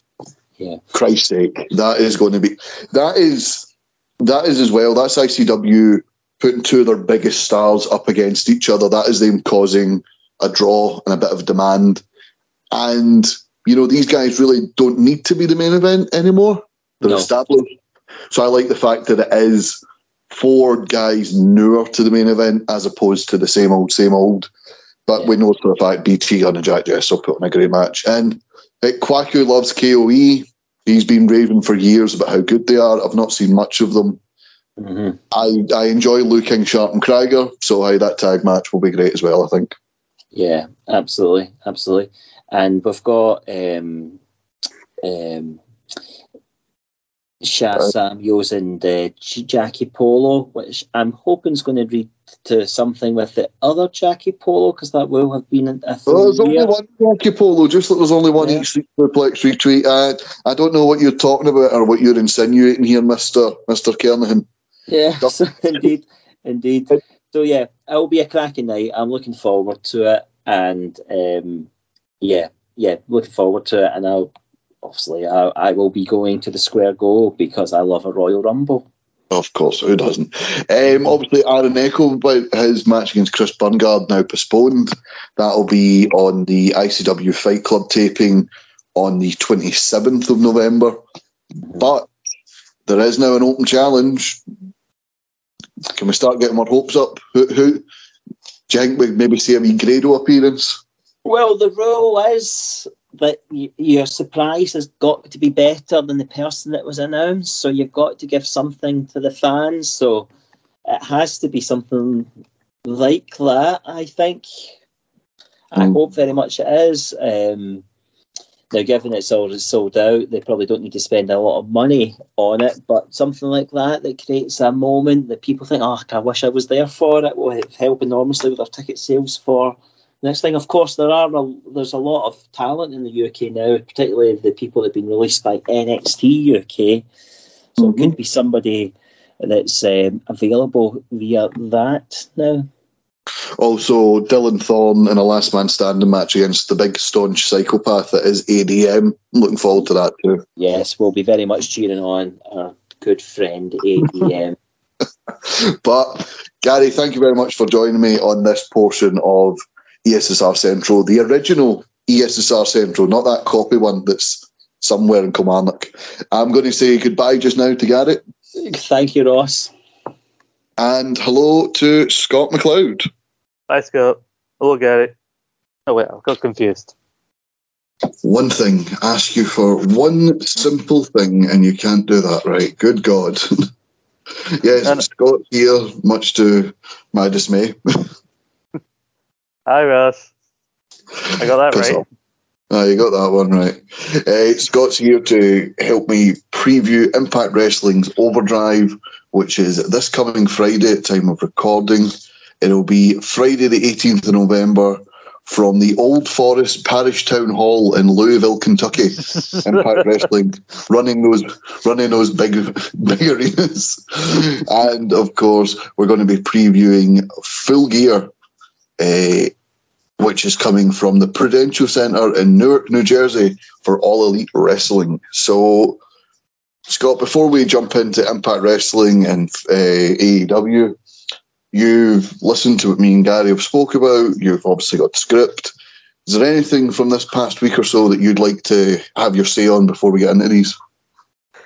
Uh, uh, to paraphrase a thing that OSW would often, a phrase that OSW would often use, I want to use that bit a story from the week. Date of your fucking company, mate. And that's directed to Billy Corgan because Uh, uh, people may remember if you've been listening for a long time, there used to be a show here called Power Trip with three R's because me and Stephen Wilson briefly reviewed NWA Power when it started on YouTube back in 2019 and early 2020, you know, back when it was good.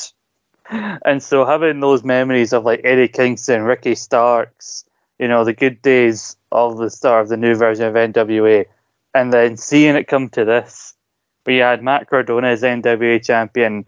I know he got injured, but even when he had the belt, you didn't take full advantage of it. Even like with the cross promotion potential with Impact, and like okay, Nick Aldis, you've had you clearly had a falling out, but of all the people to put it on, you put it on Tyrus. Fucking, Ty- I was talking about this with Callum, who is recently made his pro wrestling debut. Callum said, "I think I'm a better wrestler than Tyrus, and I've only had one match." To which my response was, "Mate, half of us aren't even trained, and I'm pretty sure we'd be better wrestlers and better NWA champions than fucking Tyrus." No, no, it's um, it's not exactly a good look for NWA at the minute. Um, obviously, we talked about Nick Aldis as well. Not happy. Uh, he doubled down on criticism, saying, "This is what I knew this was happening, and it was important to me. I gave my notice before this pay per view." like there's a, a gif going around of Tyrus going to hit a splash in that match that he won the belt where he jumps off the middle rope, lands on his feet briefly, and then crumples onto his opponent. Like the minute he lands, he forgets how legs work and just falls. You know, like a, like a refrigerator has fallen on you uh, when he just falls down. And that gif has been going around basically showing just how right Nick Aldis really is about all his criticisms for the NWA. He was on an interview calling it, saying how it's become the most toxic brand in wrestling. And people are annoyed about Billy Corgan allegedly like coming in basically refusing to do another Empower show and saying like there's a lot of talented women out there, but I don't know if they can do the quote NWA style. And then people saying, but in that quote, and then put the NWA style, and then that gif of Tyrus. yeah, it's not a not been a great not been a great um, few months for the NWA, and I think we know I think we know why exactly he's leaving. But anyway, um, I said to I said to Stephen Wilson in the group chat, if we were still doing Power and this is the NWA we were covering, I'd quit podcasting altogether. I'd rather I'd rather never record another podcast again than week than do weekly or even monthly reviews of a brand that has Tyrus as its world champion. Yeah, no, I know exactly what you mean. Um, thankfully, we're covering Impact Wrestling here. Impact Wrestling Overdrive, looking very over the limit in its font and poster design. That's um, right, we're kind of over the limit. What can we have? Overdrive. That's good enough. Let's go with that. Yeah. My, my favorite Impact pay per view, named after the subtitle of a Power Rangers show. I don't know. I thought Impact SPD had its moments, but anyway, we'll move on to. I mean, I mean, it was a different step down from Impact Wrestling Lost Galaxy, but you know, it had its merits. Absolutely.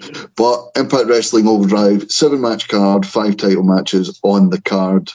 Um, and also a tables match and a career threatening match. So plenty of stuff on the card here. I'm just going to run through the card quickly. Uh, Jordynne Grace will go up against Masha Slamovich in a rematch from their match at Bound for Glory. It's a last knockout standing match for the Impact's knockout world title. Mickie James continues her final, uh, her last rodeo. She's going up against Taylor Wilde for the first time ever in a career-threatening match. Bully Ray's going up against Moose in a tables match. The Death Dollz, it'll be a combination of either Jessica, Taya Valkyrie, or Rosemary going up against Savannah Evans or Tasha Steelz for the Impact Knockouts World Tag Team World Tag Team titles. Easy for me to say. The men's Impact World Tag Team titles, the champions Heath and Rhino going up against the major players Brian Myers and Matt Cardona. Black Taurus and Trey Miguel will be going up against each other in the tournament final for the Impact vacated Impact X Division title. And if you're wondering why the title was vacated, because Kazarian has used it to cash in option C, and he'll be taking on Josh Alexander for the Impact World's Championship. Would you like to start with Scott? Where where would you like to start here? Uh, I like to start start at the bottom and work my way up, and that's why I want to start with Bully Ray Okay. because I'm still not convinced that this is a good idea to have him here. Of course, it's a tables match. It's his thing. He'll never not be forced into tables matches at every possible opportunity. Like, do the thing, shout the thing about the tables. Uh, the thing with with Moose, and you know, I, I imagine uh, Bully Ray will get the win and everything because he's still got that Call Your Shot trophy. Uh, just literally every time Josh Alexander appears on TV and interacts with somebody, they tell him the same thing: don't trust Bully Ray. Like, can I get to some sort of next step or resolution to this, please? Because I've heard like, yes, he's a piece of shit. Can he turn or not turn? Like, I- I'm still not convinced. With like, I'm. It's kind of. It's also kind of taking me out of the main event because I'd like Kazarian. Like, I would actually mind if Kazarian won the title, but I don't think with that cloud of you know Moose hanging around with the call your shot gauntlet, it's really possible. Yeah, I agree. Um, still not convinced. Um, had Bully Ray uh, hanging about with Tommy Dreamer recently, which means Tommy Dreamer, who's in no shape to be wrestling at the moment, has been on Impact Wrestling recently, and I've not been a fan of that. Also means, uh, obviously, we we previewed um, Bound for Glory and reviewed it together. Um, in that Call Your Shot 20 person uh, Gauntlet Battle Royal, there was two obvious choices, I thought. There was Steve Maclin, who has beaten Jay White, he's beaten Chris Sabin, Alex Shelley, Moose, Sami Callihan. He's been he's been going on a run. He was undefeated for almost a year, I believe. Um, he is someone who I, mentioned it when we discussed um, former WWE superstars in NWA. Well, that's not the reason we don't like Brodus Clay because he wasn't good in WWE.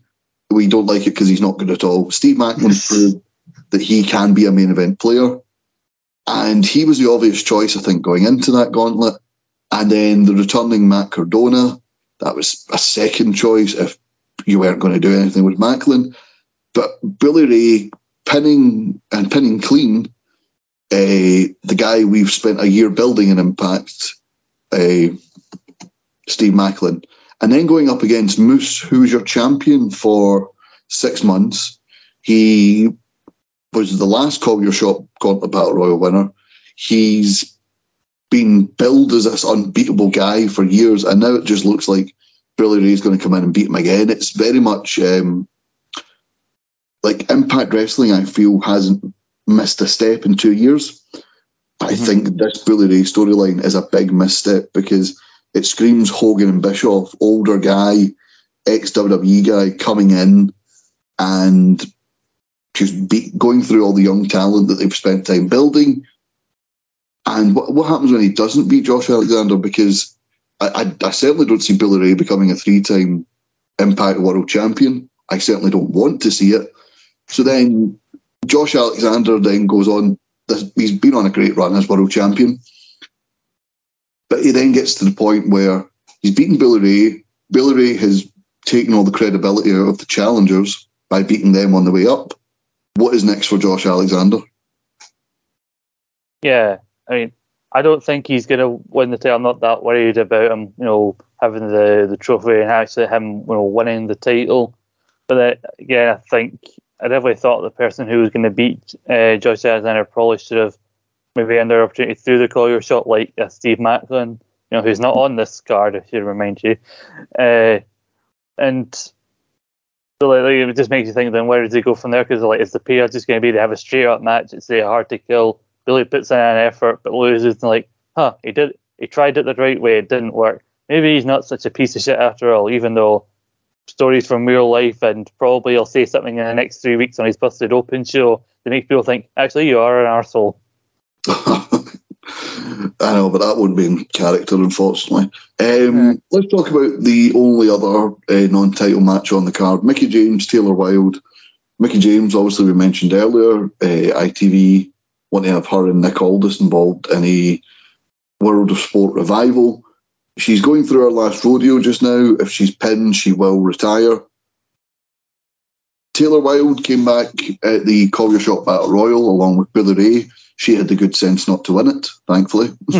but um, she retired quite young before returning to wrestling, and it's it's good to see her back because there was a lot of matches left on the table when she retired, and this is certainly one of them. Mm-hmm. Yeah, it's an interesting kind of matchup there was only a very like brief interaction between I think they those two and Jordynne teamed in a, a six woman tag against Vex and Giselle Shaw. But that's really all I had all I had because like it was almost like same episode that uh, Mickie beat Chelsea Green in what looks like to be Chelsea Green's last Impact match. Uh, they then later announced, oh by the way, it's going to be Mickie James versus Taylor Wilde on the first time ever. Actually, I'm definitely going to uh, look forward to seeing it because I like Taylor Wilde, and I don't know if she's really done that much in the brief time that we have seen her return to Impact. So we're going to see that kind of clash of styles. Because I remember there was a story about how she was working at Sunglasses Hut when she was Knockouts champion and then got embarrassed because someone recognised her from TNA while she was at her day job. And then that's why she left initially. Uh, so I really feel like they missed opportunity to build this match. Loser must now go back to Sunglasses Hut. but I, I, definitely see Mickie win this because I, I, think her journey in this last rodeo, rodeo goes all the way up to her challenging whoever's the champion and then losing because I think that's kind of the idea. Like either she said, like either I become the Knockouts Women's Champion or I'm or I hang it up. So the idea of it ending after a success an unsuccessful challenge for the Knockouts title seems like a of a fitting end to the story they're telling. Yeah. Um, speaking of the Impact's Knockout World Championship, we'll we'll jump into our first of five title matches on this card. Jordynne Grace versus Masha Slamovich. Masha Slamovich was on a run. It looked like she was going to take the title from Jordynne Gracie. Jordynne Gracie managed to defend the title. She also defended the title against Giselle Shaw on the November 10th episode of Impact. Uh, Slamovich returned, however, and attacked her on the entranceway with steel chairs.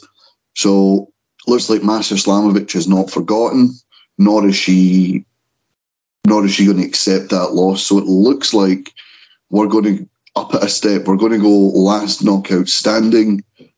I'm looking forward to this. I think, I think this will be a good one. Jordynne Grace continues to show why she's so sought after, but I think it's Masha Slamovich's time here. I think, think it'd be good to have her take the title here. Mm-hmm. I really enjoy, you know, when Jordynne Grace defended the title recently against Giselle Shaw and Impact, they got the main event slot because Impact's, you know, not afraid to have the woman in the main event. Uh, I weirdly thought that her feud with, with Giselle Shaw was, felt like it just got started and it was going to be like a that match could have easily fitted onto the overdrive card and then come back to Masha at, at Hard to Kill. Because uh, I think Hard to Kill and the idea of a last woman or last man standing match kind of fits the idea like person who won't stay down kind of thing. Mm-hmm. Uh, so I thought like Giselle would be a story, but if you haven't seen the Giselle match, go out and watch it because I know Jordynne Grace was hyping it up on Twitter saying like she feels like we could have easily made it an Impact special with that match. Uh, but I like this idea. You know, we've we've got a taste of Masha like a violent match because she had that monsters ball match as part of the whole pick your poison and lead up to the match with Jordynne. So maybe go up up in the ante a little bit. And I wouldn't mind seeing Masha get the win here. I know like when it's a rematch from a pay per view that goes on to an Impact Plus special, I don't think a lot of people expect the title to change hands, but I think, you know, they play it right with the stipulation they can protect Jordynne, then build to an even bigger blow off rubber match down the line. Yeah, I think so. Uh, well, they tend to do these sort of threes, don't they? So, you know, if they go in at 1 1, hard to kill, they could could up the ante a bit more, couldn't they? Well, they, they, Jordynne Grace has had a Monsters Ball match, hasn't she, against. Um, yeah, yeah, she was in. It was a four way one at when they did that All Knockouts pay per view last year. No, she also had one on TV. Uh, or, sorry, um, what was it? Victory Road. Did you? I don't remember. Yeah, she she did. She'd won it because it was the Pick Your Poison. No, no, that wasn't a Monsters Ball. It was her versus Max. Was just a, a regular match. Was it? I thought it was. I thought it was. No. All right, well, fuck me then. what do you, I you, you, call yourself an Impact fan? God, I wish. I hope somebody got fired for that blunder. yes, Max Impaler. Sorry, I do apologise. but we'll move on from the Knockouts World title to the Knockouts Tag titles. Savannah Evans and Tasha Steelz going up against the Death Dollz. I don't like the Death Dollz. I don't like Jessica. I just don't. I thought she was horrendous as Havoc, and she's equally as bad as Jessica. Um, Taya Valkyrie, Rosemary, I enjoyed them. I enjoyed them together.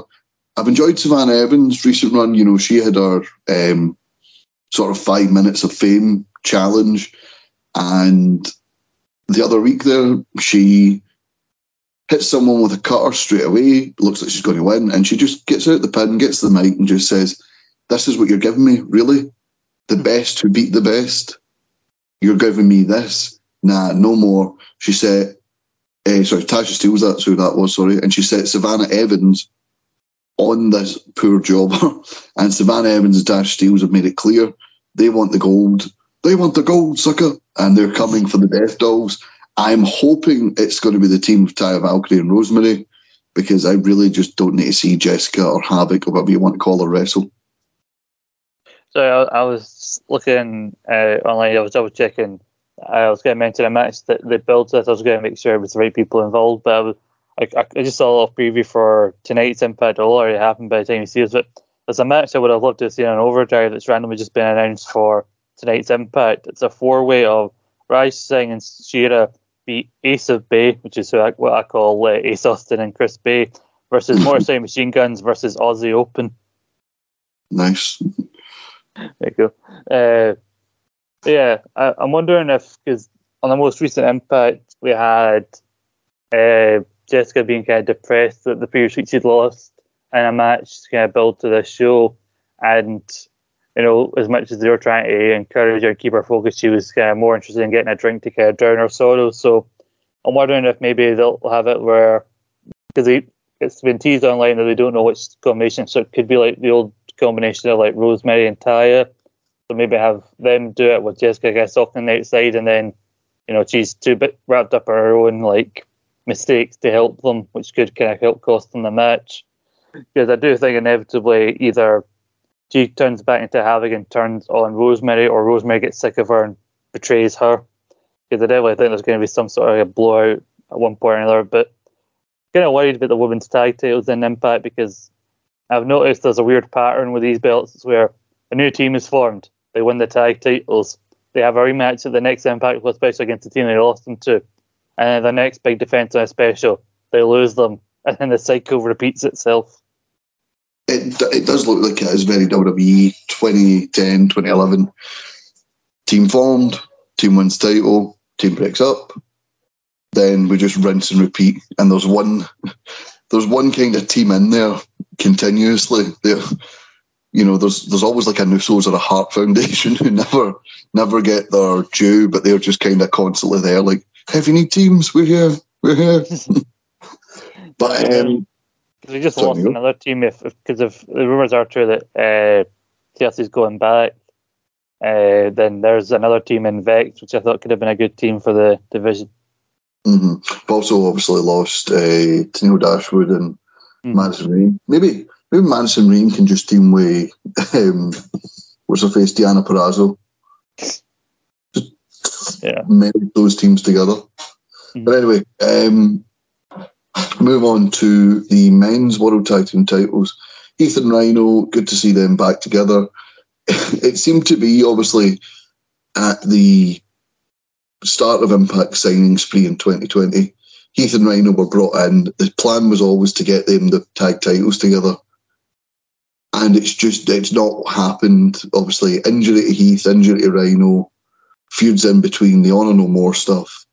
But they're finally tag team champions. They're picking up where they left off in 2016 in WWE. But going up against the major players, Matt Cardona and the now former Impact Digital Media champion, Brian Myers. Yes, he's now lost to the former local hero Joe Hendry. Uh, now the national hero. yes, I'm, I'm, wondering if he'll get he'll get randomly get popped onto the onto the pre-show because that's where they seem to in, like keeping the digital media title. But uh, I remember seeing this graphic like, well, doesn't this just feel like 2016 SmackDown? Because I'm pretty sure just after Heath and Rhino lost the titles, uh, Zack Ryder and Mojo Rawley got made like number one contenders.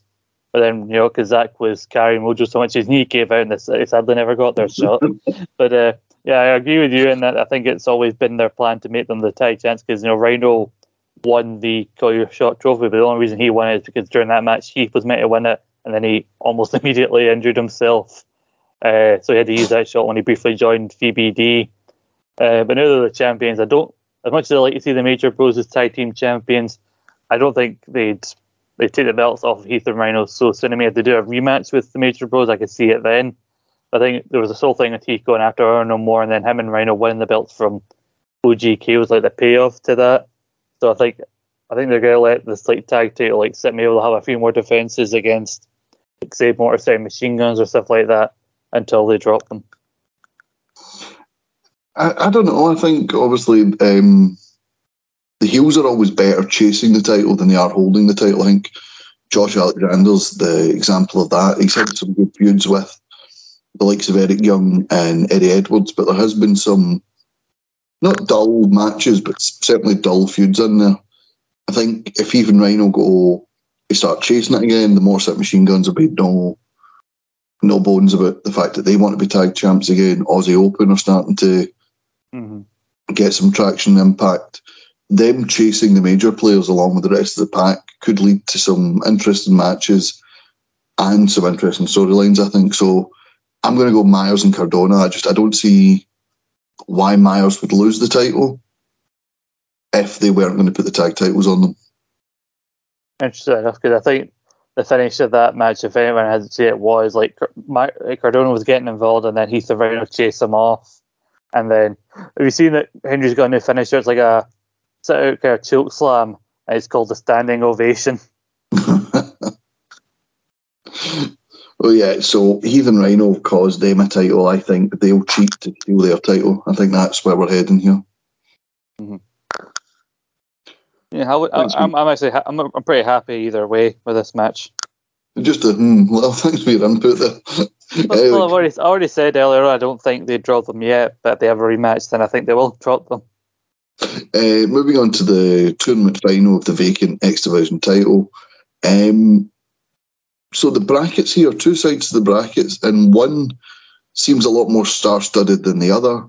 Uh, Alan Angels, Trey Miguel, Kenny King, and Mike Bailey on one side, and on the other, Black Taurus, Laredo Kid, Yu- Yuya Uemura, and PJ Black.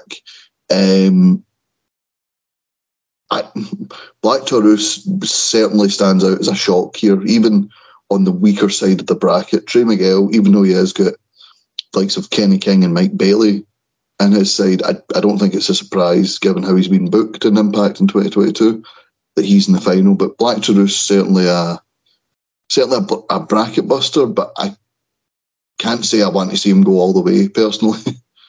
I don't know. I, I wouldn't mind with Black Taurus winning the belt. You know, Trey puts on solid matches, but he's not got much of a, of a character since he went on his own. His character is I like Spider Man. that's that's pretty much his his character right now. And you know, I'm, I mean, I'm happy. I think it was going to be him. The winner of, him and Laredo Kid, I think, was always going to be a, a favorite for that side of the bracket. I'm just happy that PJ Black didn't win it. Oh God, he, he is not old, by the way, but he looks fucking. He looks like Johnny Depp. He look. He looks like Johnny Depp's uglier brother in Pirates of the Caribbean. He's only forty-one. He looks eighty-one. He looks like a weird cross between uh, a, a Johnny Depp impersonator and like Adam Rose during the start of that gimmick.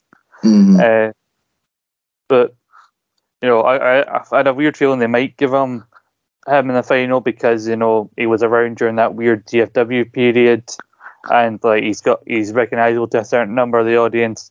But I'm kind of happy Black Taurus went through. He he and Crazy Steve haven't really had much as a tag team. Like they've had opportunities, but they've never really been given much as a team. But Uh, he's been a standout in certain matches when they whenever they do big multi-man X division matches. He's always a standout. He had a really solid match in 2021 during. Sorry, yeah, it was in 2020. Well, it's 2022.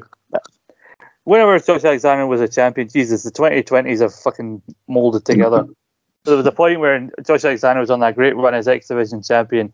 He challenged him for the title and you know, for the X Division title unsuccessfully, but it was a really solid match. It was his first big standout singles effort. It was 2021, I remember it now. Uh, I'm a, long story short of it, I want Black Taurus to win. Yeah.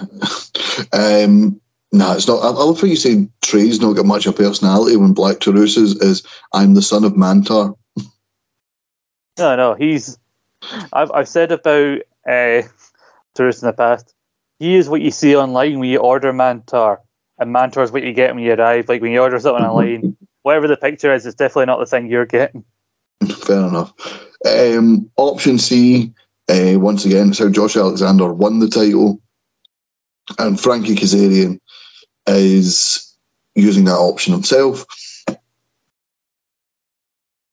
I think if Frankie Kazarian had cut ties with AEW and went right, that I'm all Impact now. I'm completely an Impact wrestler. I I could see him winning here because it's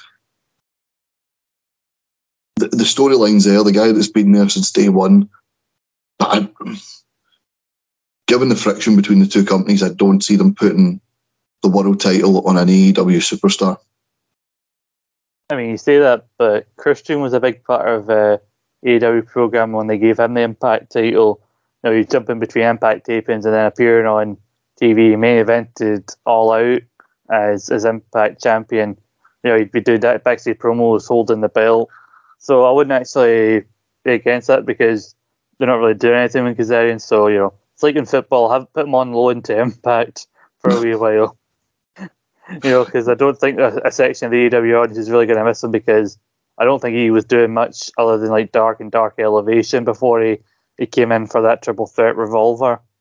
So Yeah, he, he was the elite killer. Um, he didn't do anything there. I mean, Bullet Club are actually in Impact now. He's not done anything there either. So, um, he's he's did a better job hunting down Honor No More than bloody Frankie Kazarian never did the, the elite. At least, at least he's actually got to win something from his faction. Well, no, Frankie Kazarian was part of Team Impact. He was he beat Honor No More, so he done more that with that than he did the Elite. Yeah, look, I have no doubt this is going to be a great match, and look, I get everything you said about Christian, but Christian was being used at the time in uh, AEW. I think obviously the the companies weren't exactly on great terms when the Forbidden Door partnership sort of ended, so I can't see I can't see Kazarian winning the title, and I don't think it's a good look for Impact if the guy that couldn't get on AEW TV or the guy who was last seen, you know, teaming with Sammy and uh, Tay Conti in a losing six man tag when they were stealing uh, MMA fighters' belts is the guy that dethrones their world champion. So I, I, I think it will be a great match, but I just think Kazarian's got a bit of work to do to work off the AEW stink that is on him just now. Yeah, I feel about him potentially win the title the same way I felt about uh, when Alex Shelley got his title shot back at Emergence. It's this like long time guy associated with Impact Wrestling who's never got a chance to be world champion, but you know you really feel like he, sh- he should get at least that couple month run.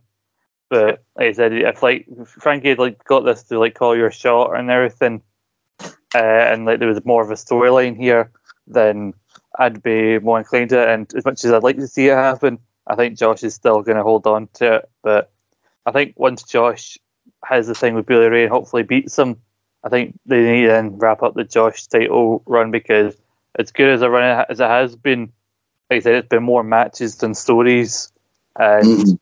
I think to save him from being like proceeded stale by the Impact crowd, he they really need to end it in early 2020. I really thought the match with Eddie was going to be like the, the prime spot for him to lose it for a while, then earn it back because he does seem like a guy who can have like multiple reigns as champion, but I didn't expect this first reign to go on as long as it has done. I'm drawing parallels between this and the Drew McIntyre run. Uh, Drew McIntyre obviously wins the title at WrestleMania, loses it briefly to Randy Orton, wins it back, uh, and then goes on another run. Has the never-ending feud with Bobby Lashley. Was good at the start, but then obviously it dragged on near the end. And the fans started to turn on him so much so that they cheered Jinder Mahal pushing him off the ladder when it looked like he was going to win Money in the Bank because it was like, you know, we've had just about 18 months of Drew in the main event constantly. We, we'd like to go somewhere else here. And I, I don't think face champions can ever. If Roman Reigns was a face, this run wouldn't be happening. But as a heel, it, it works these long title runs. I don't see. I don't see it continuing much longer, as you said. I think it has to be wrapped up before we start getting people turning on him. Or hey, like, may- maybe he can turn heel. You know, Frankie Kazarian's a beloved Impact original. If he turns heel this weekend, it could easily add six months, or at least up until Rebellion in April. You know, to that title reign. Yeah, I think if you want to carry on to Rebellion for that, get that solid kind of year mark, because I think recently passed uh, like the third. He's now the third longest single reign with the title. The only people who hold it longer than him are AJ Styles and Bobby Roode. I think they were making a big deal on social media when he when he got that first day hyped that He was the fourth longest. Now he's the third. Maybe this is going to be their thing now of Josh like taking every further challenge more seriously because he's getting close to becoming the all-time record holder, and maybe they'll uh, take the belt off him just after he breaks it, or it'll be a case of just as he's about to break it, you know, somebody like Steve Maclin kind of spoils that for him. hmm Yeah, I, it, there is feuds to be had there. I just I don't think there's much more he can do as a face. But we'll move on from uh, from Louisville, Kentucky to Newark, New Jersey. The very next night, AEW Full Gear, ten matches on the card, seven title matches. Uh, one match that will not be on the card is the final of the AEW World Championship Eliminator. Obviously, for those watching, no, Ethan Page is already in the final. But uh, Ricky Starks and Lance Archer's quarterfinal match has not yet happened because they have been uh, because Ricky Starks has not been cleared. So he's going to take on Lance Archer this Friday on Rampage.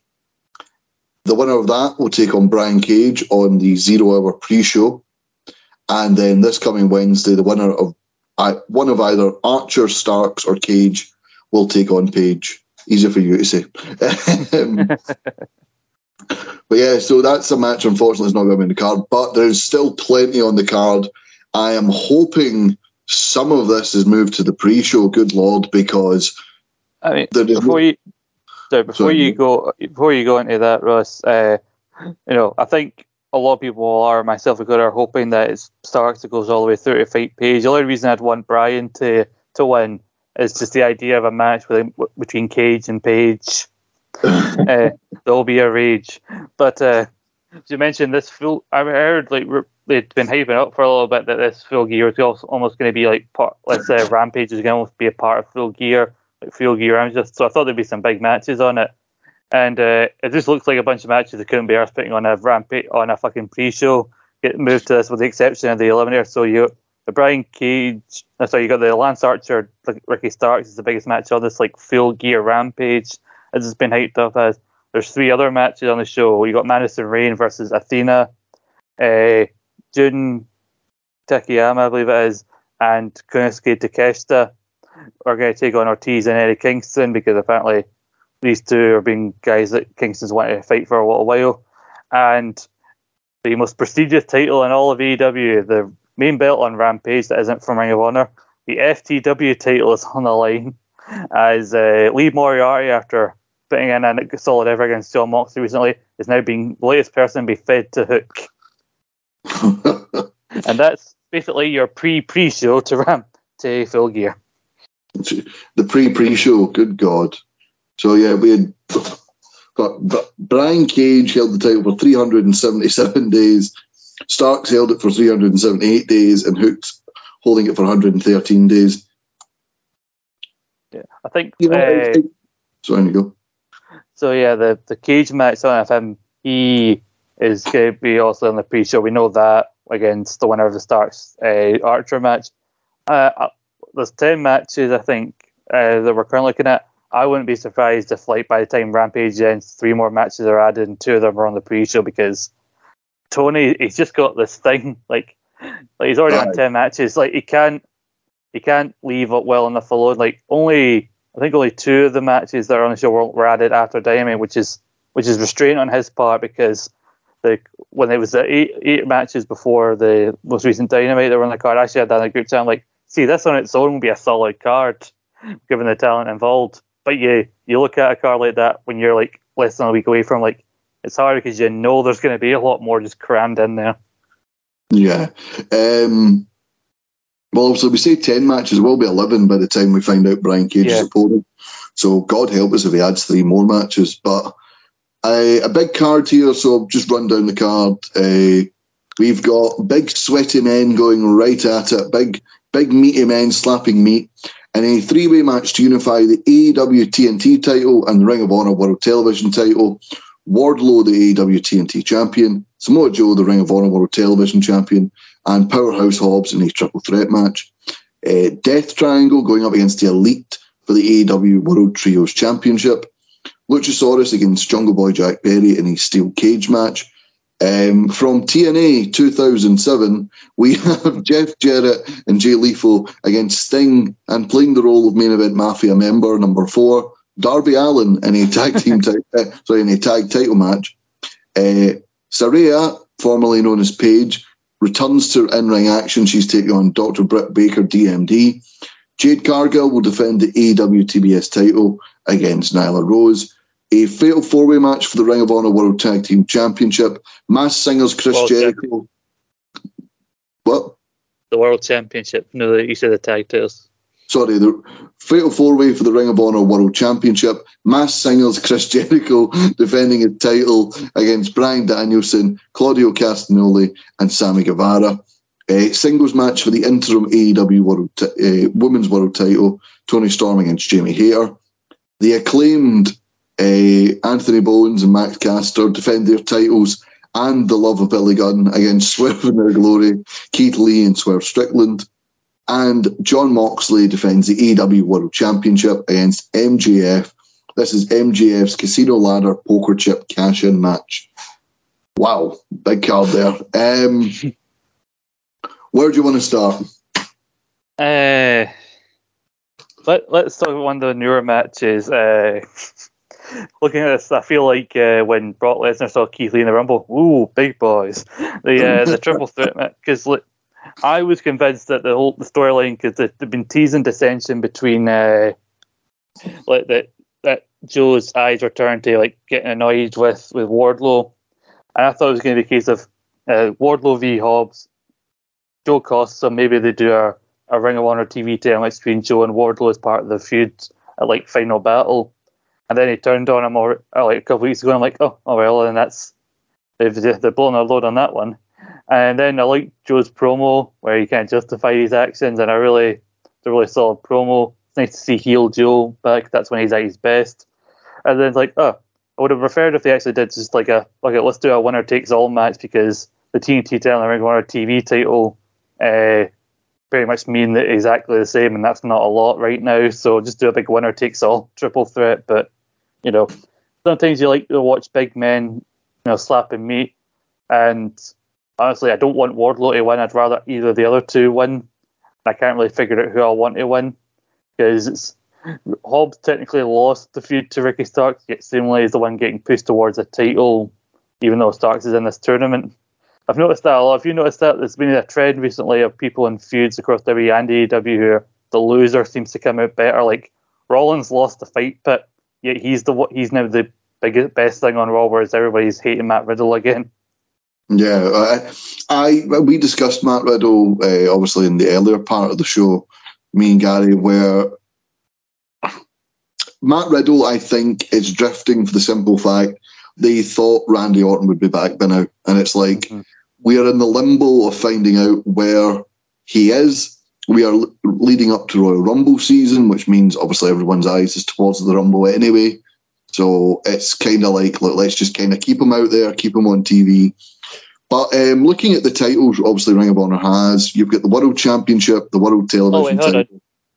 Actually, actually, I think this. I think I've just seen here on the the art. I mean, it's on the Wikipedia one. I didn't see it when it was announced on Twitter. I thought it was just the TNT. Actually, it is a unification match. So yeah. there you go. Look, just give both belts to Joe. Rematch against either one of them at Final Battle because you know because Joe needs to actually do something. I've made it, made it now. Yeah. So you've got the world title, the world television title, the pure championship held by Daniel Garcia, um, the world tag team titles held by FTR the six man tag titles held by Dalton Castle and the boys, and the Ring of Honor World Women's World Championship held by Mercedes Martinez. So one, two, three, four, five, six, six titles there. I think AEW until they find a weekly show for Ring of Honor are trying to cut down on the tag t- on the titles. I wouldn't be surprised to see the winner of the trios title unifying with the Ring of Honor World Six Man Tag titles in the future, um, and cutting it down just to World Pure Tag and Women's. Uh, back to yeah. the days with the brand split. You've got your main, your mid, your tag, your women. That's there's your four titles. Um, and if you don't have your women, you've got your cruiserweight on SmackDown because um, apparently they're interchangeable. uh, well, at least that's what SmackDown vs Raw GM mode in 2006 taught us. But yeah, I think cutting down the titles is a good thing. Um, there is too many belts. If everyone's a champion, no one is a champion. And I think things like this and the FTW title need to go in the future. And this hopefully, is the first step towards that. Yeah, I think as much as it would be a cool visual for when FTR eventually get that shot at the AEW belt of them holding four titles, I also think it'd be a better story for them to drop all their titles before they, they if they ever become champs again. Because again, that's he got like three extra belts. Like me and Grant, we've been talking about it. I'm fairly confident that because FTR, because of their commitments, I'm assuming with Ring of Honor and AEW aren't in the the annual World Tag League tournament in New Japan, with Mhm. the winner getting a shot at their IWGP belts at Wrestle Kingdom. But I'm pretty much convinced that that's going to be the end of their run for now in New Japan. That they're they'll drop those IWGP belts there, and wouldn't be surprised if they maybe drop the Ring of Honor belts at uh, Final Battle. I just fucking love for Triple H to bring them home. Have them be the ones to end the Usos' reign. Just oh, just oh. But anyway, in this match, uh, Wardlow I think has suffered the curse of the face champion. Uh, I would like to see either Joe or Hobbs win. Let's go for Hobbs and then a rematch with Joe at Final Battle. Yeah, That's that's pretty good. So I'm seeing conflicting things. Some places say it is a unification match. Some people are saying it isn't. So, so let's say it isn't a unification match, and Hobbs gets to win the TNT title, and then you can spin off the Joe uh, Wardlow thing into the T into the TV title at Final Battle because you know it'll be a nice bit of crossover given that Tony Khan owns both companies. But a minute, a minute, I stopped taking uh, Wardlow seriously. Is like he keeps referring to AEW as Wardlow's World, and somebody uh, get fired on that by playing the Wayne's World theme every time he said that. so I was like, Wardlow's World, Wardlow's World, party time. Um, so let's move on to the um, the women's title, the AEW women's title. Uh, Thunder Rosa still out injured. The interim world uh, women's world champion Toni Storm defending against Jamie Hayter. News coming out today that William Regal has put forward the idea of just making Toni Storm the undisputed women's world champion. Uh, Thunder Rosa has been injured since August 24th. We are now into the 17th of November. 90 day rule in my, my book. Someone can be in. Yeah, if you want to do the interim championship, you know what? That's that's fine. I'm not a fan of them. But one, two, three. Yeah, as of the 24th, next week, uh, next Thursday, that'll be 90 days. I think Toni Storm, if she wins here, which I think she will, should be named the official AEW Women's title. And you just say to Thunder Rosa, when you come back, if you can come back, you're first in line. Yeah, I've seen a lot of people going back and forth, and some people think that they'll finally pull the trigger on the split of Hayter and and Britt Baker, which they teased uh, back at the four way uh, All Out when Britt tried to pin Jamie. Uh, whereas I've seen other people saying like, well, you, you should buck the trend of like the interim champion never losing by having Jamie win, and maybe Britt being annoyed that she's got her what she perceives as her belt Mhm. whatever. Well, like, I don't. I'd be. I'd be more confident about the split coming on this show had had Britt not also been booked on the card as well. But then again, you could play it at uh, Britt's not there to help Jamie earlier in the night, and then you can put then you put uh, Britt and Saraya on later on, and basically you have Jamie leave Britt the same uh, kind of similar fashion to when uh, Wardlow won the the ladder match, and then just kind of casually betrays MJF by like, oh, I can't find that diamond ring, and then as soon as MJF's down, like, oh, here it is. yeah, um, but I, I think this one's pretty cut and dry. I think Toni Storm wins. Um, let, us talk about Britt Baker because she is in action. It's a big return to the ring for the former Paige, now known as uh, Saraya. Um, I think the rule is when you make your return match, you always have to win. Yeah, yeah. It's like it's, it's the exact same like when Punk came back to fight Darby Allin. Like you knew, like the guy person coming back wasn't going to lose. Uh, I think it's fair enough because like Britt doesn't wouldn't be a hurt all that much. I don't think. Well, lost because she pretty much wins everything else. It's felt like for like a year or so, like she won held the title for ages. She won the Owen Hart Cup, and I don't really think she should have. So you never lose there. Although it's been really hard to get invested in the build because they had that promo when they announced that Saraya was cleared, and you're like, like you're okay on the mic Paige, but Britt is clearly far better than you are. Yeah. So, but like, but then Britt, Saraya her own was kind of very. Yeah, Uh, yeah, because yeah, 'cause she was very scathing on bits of like I'm hoping that doesn't become a trend where she like she basically just runs there like I've been on this bigger stage, I've fought, I care about this more because I fought back from injury, and then just goes on and beats the established people because after a while it's going to make the Romans roster that have been here look shit compared to you know the person coming in from the other other company, and also you don't want Paige to become like what Edge was for a while pre Judgment Day, where every promo was about how hard he came, he fought to get his career back. Grit. Grit. Grit. Well, we're three down, we're seven to go. Um, hi, guys. Did you enjoy Ric Flair's final match? Did you No. enjoy the team of Jay Lethal and Jeff Jarrett? No. Well, good news. They're here. They're here in AEW. Yes, that's right. Jay Lethal, Jay Lethal himself, the former Ring of Honor World Champion, the guy making Ric Flair jokes back in 2010, still doing it in 2022, teaming with Jeff Jarrett, 55 year old Jeff Jarrett, to take on the team of Darby Allin and 63 year old Sting. Oh, the Christ. Fucking hell. They're come like like I I get that when they got Sting back and Sting was cleared to wrestle, it was a big thing and obviously it hides some of the limitations that come with age and injury.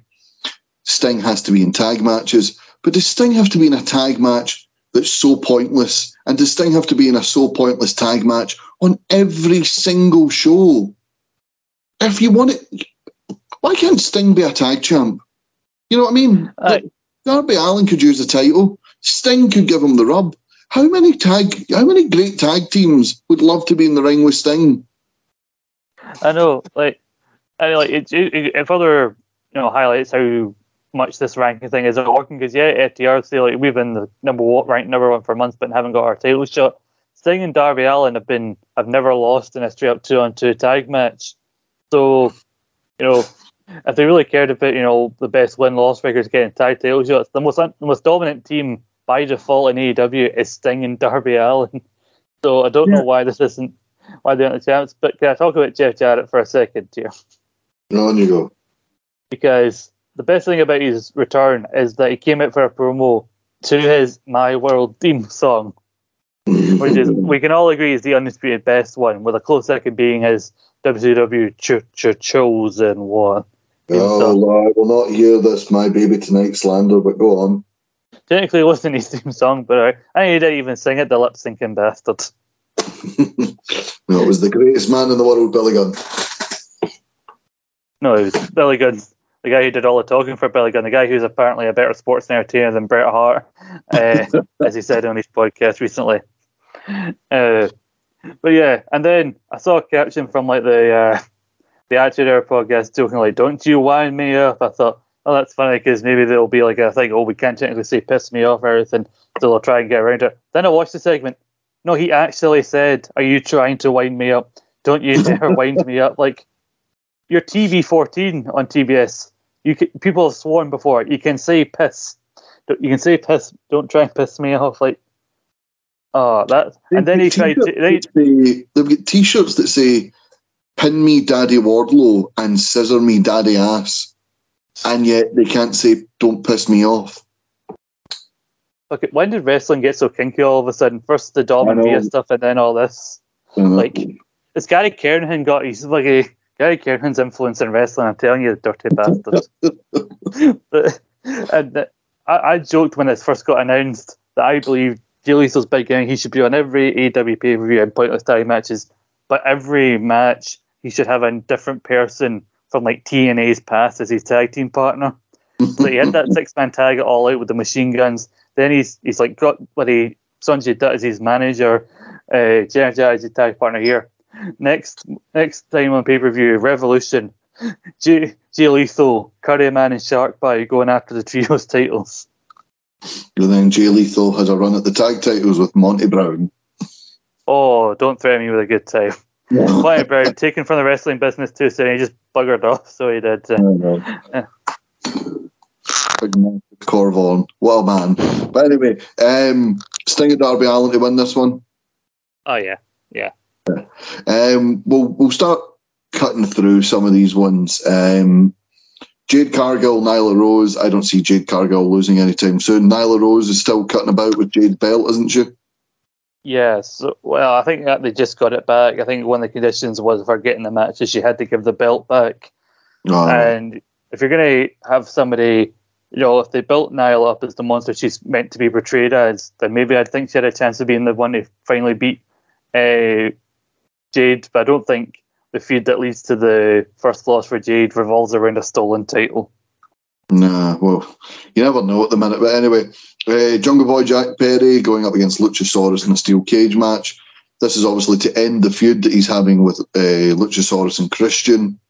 Um, I think it's got to be Jungle Boy here, hasn't it? Yeah, it's got to be because they had to kind of dance around it with an angle with the Luchasaurus revealing he actually was on Christian's side at all out because Christian got injured. So he's got a cage to keep out Christian Cage.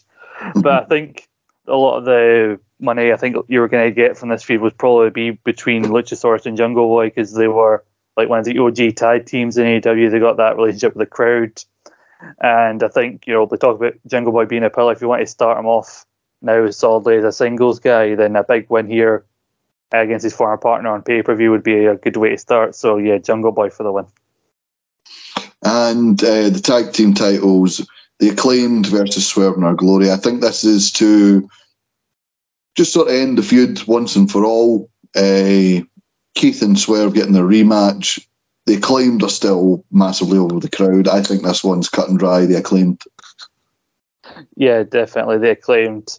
Uh, I think this is where Keith Lee and Swerve finally have their fallout as well. It's a lot of storylines in AEW centered around people falling out with each other.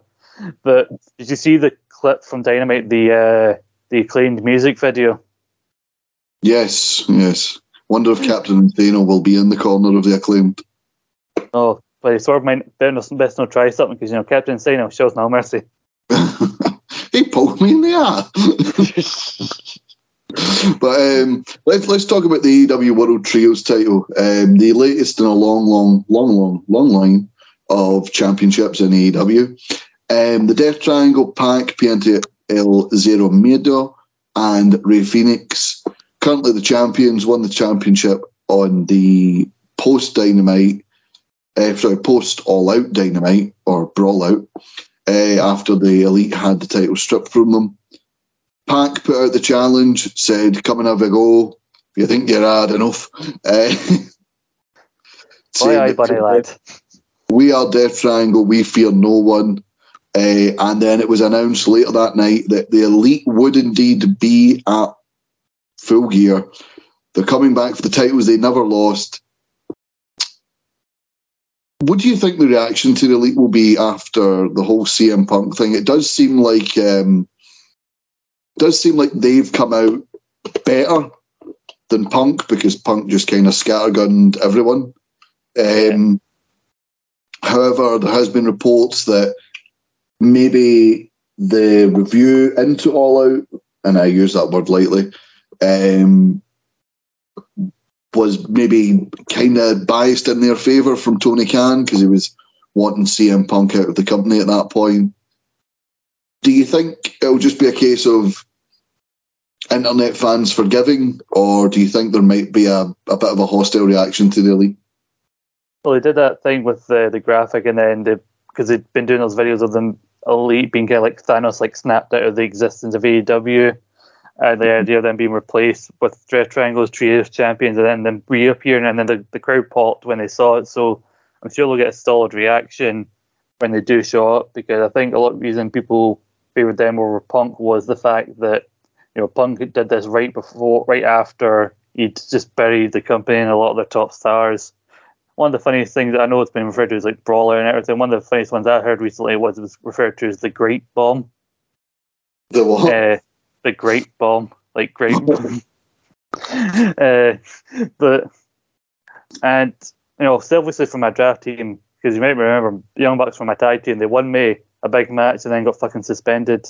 So selfish. So for the only reason I'm kind of rooting for the elite, but I think a lot of evidence, even though it was a bit of a shambles, did seem to point in the elite sphere. Like the stuff with Larry the dog came out late, and then they were like, "Yeah, well, that's not true." And if it was true, they would have mentioned it earlier on and not so far down the line. And then there's the thing, like you said, with it being a shambles of like, I think there were people in the room, like Ace Steel's wife, who weren't talked to despite being in the room where the incident took place. Yeah. So it's weird, but I think maybe there's a, they're going to try and turn it into some sort of storyline, starting with the elite wins the belts back, whether or not they get cheered or not. So maybe we can bring them back and then slowly turn the elite back into being heels. Because mm-hmm. I think whether even when they're faces, they act like heels. So you can kind of do it. So I've seen a theory that the idea of like the elite turning heel because these vignettes are like the idea that they don't like they, they feel like AEW the company they found are trying to erase them of existence by immediately stripping them of the belts when in their minds they feel like they were in the right.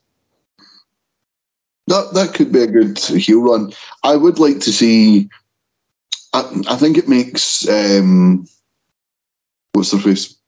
Death Triangle look kind of weak yeah. though. If it's just a case of yeah, you had these titles because we weren't here. Like I think I'd like to see them win also selfishly for my draft team because I do a pack. But um, I mean, another storyline. I think with Pac again, there's another possibility for our team to follow because Pac has been encouraging like Fenix and that to cheat like him because he was using the ring hammer in mm-hmm. some of his Atlantic title defenses before he lost to Orange Cassidy, and then Fenix had a title opportunity, and then PAC told him, "Well, you need to do whatever it takes." And then when he offered him the weapon, Fenix refused to lose, and then also didn't win the match. So either I think their triangle will start to fracture because of this, or maybe even Death Triangle will become a bit more serious after this. The idea of like PAC basically like like I told you lads, like we need to do whatever it takes, and then let your brother start acting a bit more heelish. Yeah, no, absolutely, I agree. Um, that that could be a good good run there. Um, let's talk about one of the two World Championship matches on this pay per view. God, it's like a, a pre brand split um, WWE pay per view. Uh, let's talk about the World Heavyweight title that's uh, been thrown in as a fatal four way.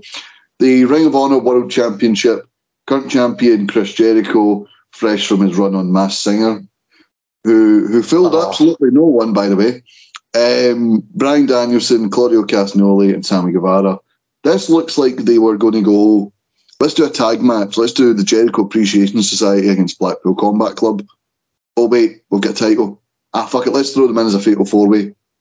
Um, I I think the I think Chris Jericho retains here, but I think this sets up his match for final battle on December 10th. I think if Claudio or uh, Danielson has someone down, Jericho runs in and either hits him with the title or does something to get him out the ring, steals the pin, and that person's like, I had that title won. I want a match at fight. Uh, say fight for the fallen at final battle. I don't see Chris Jericho losing the Ring of Honor World title on the AEW pay per view when in less than a month there's going to be a Ring of Honor pay per view, which they're going up against NXT. So they're going to want yeah. to stack that card. Yeah, definitely. Uh, it's a. I, I like Ring of Honor. I like. I've there's been some great matches for the Ring of Honor World title and great people who've held it, but it's a sad statement that I'd rather talk about Jericho and the Masked Singer than a world title match involving the Ring of Honor world title. Because, uh, yeah. We were victims of the night. and then he tried to do a British accent, try and fool them, even though they weren't getting who he was anyway. Like, it was a shit impression of, like, one of the guys from fucking Spinal Tap or whatever it was. And then Hello, how you doing? Did I hear a British accent? No, Robin, you thick cunt. You certainly didn't. Ah, and then he did Smash Mouth. And I'm not just saying this because you're here, Ross, because you know I've no plans about call, calling you an arsehole. But uh, last year we had a Christmas a pod Christmas night out where we went and did some karaoke. And you sang Smash Mouth by All Star. You All did it better. I mean. Yes, whatever one. I don't give a fuck anymore. that song, that one for Shrek. But you did a better version of that on karaoke after a couple of drinks than Chris Jericho, the man who spent almost two decades as the leader of a rock band, did a cover of it. when he couldn't remember half the words or keep in time with the song. Well, back to the rules and Hello! Oh, fuck off. he looks so raging as well to be Like, eliminated. There's a bit in it, like the chorus also goes, "Say now you're an all star," and then later on says, "Hey now you're a rock star." But he says "rock star" at the start of it, and then you can tell there's an awkward in his voice where he realizes, "I've got to repeat that. I said the wrong bit." And like it doesn't, the clip I saw didn't show the judges when he's got his mask taken off and he was made to look like bloody crying for turtles. But like the crowd, like the crowd are cheering, like take it off, and they're cheering just as he takes it off. And like, hey, it's wrestling superstar Chris Jericho, and there's a different. The crowd are still cheering, but there's a different quietness as it's getting quieter as they're cheering. Like, ah, I, I don't know who that is. I don't watch wrestling. You know, it was a part of the reason I, I hated this so much. It's Not just because Jericho was shite. Uh, it's because it's, it was one of those harsh reminders that despite all the Logan Pauls and the Bad Bunnies of the world and how good wrestling is at the minute, it's not as cool as we'd like it to be. yeah, like, there- there's, a reason. There's a reason people like Bad Bunny and Logan Paul are brought in. Uh-huh. But anyway, Oh. I, I think we are running towards the end of Jericho's title run. I think the icy skates getting pretty thin. Um, to throw I mean-. Uh, again, about this match, me and Grant were talking about it uh, as well, and we were like, "Why the fuck is Sammy in here?"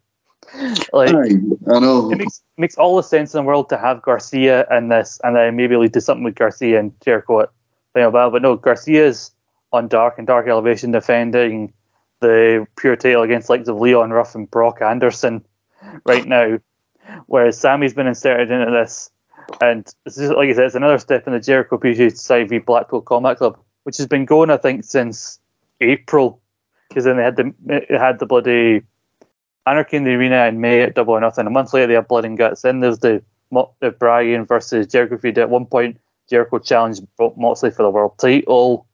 And then the Bryan thing, the fighting over the custody of Daniel. And then randomly, Daniel decided he's going to stay with his weird alcoholic uh, stepfather, Chris Jericho, who can't sing. Uh, and then Sammy got put in here, and then the teaser, no, Sammy will know what to do. And Sam looking awkward, like, that's what you do when you want the other guy to turn on his faction leader and be a face. But no one wants to cheer for Sammy Guevara because he's a prick. That's Oh, why he and Jericho probably get along so well. Have you saw the the clip of Sammy Guevara in Dubai for the Oh, uh, yes. recent Floyd Mayweather fight? Hey Dubai, do you want to see me box? Nothing, nothing. Literally, big sexy Andy Shepard of NXT UK was there, and he was affronted. Sorry, Sammy, no one knows who the fuck you are. Like, he took the piss out of Bobby Fish's weird uh, Where's the Lie line from Impact that no one reacted to. And then ironically got the Bobby Fish pop, as it'll now be known when nobody reacts later on. Weirdly, I'd love to see him box, primarily because I like to see him get punched in the face. But uh, uh 'cause I'm pretty sure he's about the same age as me, and he looks better than I ever will. Or he he may even be a couple of years younger than me. But No, no, he's no, he's the same age as me, but he's like two months. He's a month younger than me, so thanks for that, Scott. Now I feel like shit. Anyway, But yeah, but yeah, like like I said, I'm sick of Jericho Appreciation Society v Blackpool Com- Club.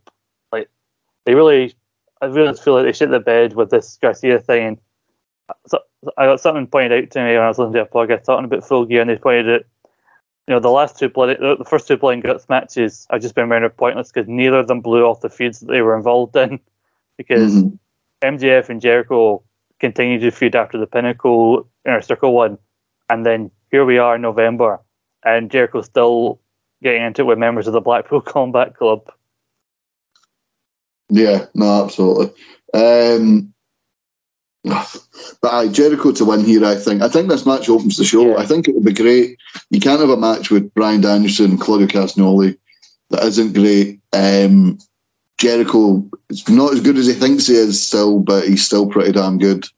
And Sammy Guevara is great in ring, despite being the annoying little twat. Um, so that we went through obviously Wardlow Mojo, Powerhouse Hobbs, the AEW Trios title, the cage match, the TNA tag match, the return of Saraya, the TBS title, the Ring of Honor World title, the AEW Women's title, and the AEW tag titles. That leaves us with the AEW World Championship, Jon Moxley versus MJF. I'm going to say this now. I think it's time for MJF to win this. I think mm-hmm. he's had the Dynamite Diamond Ring, uh, which obviously entitles him to a title shot, doesn't it? No, the Dynamite Diamond Ring's just a ring. Is it? The ring has no ring has no purpose. It just it's just a prop now for him to hit people within matches. Well, he's obviously he's had his multiple title opportunities.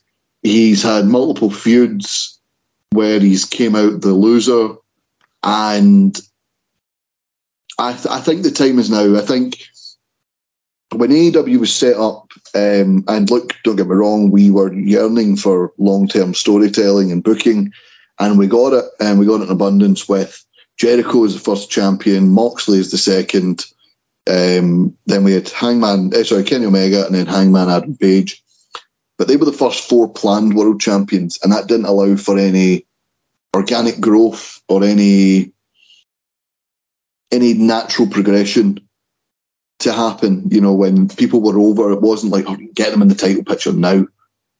And now that we're in a post-punk world, and all the carry on that's come from that. And I think we know that Punk would still be champion had he not completely gubbed it for himself. I don't think there's anything wrong with taking the title off Jon Moxley here. I think MJF's time is now.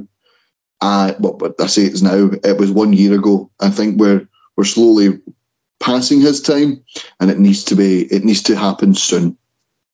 Yeah, I think if he doesn't win the title here, and then has another title shot later on down the line, nobody's going to really care as much because the idea like you kind of missed the boat at the perfect moment where you should have done it.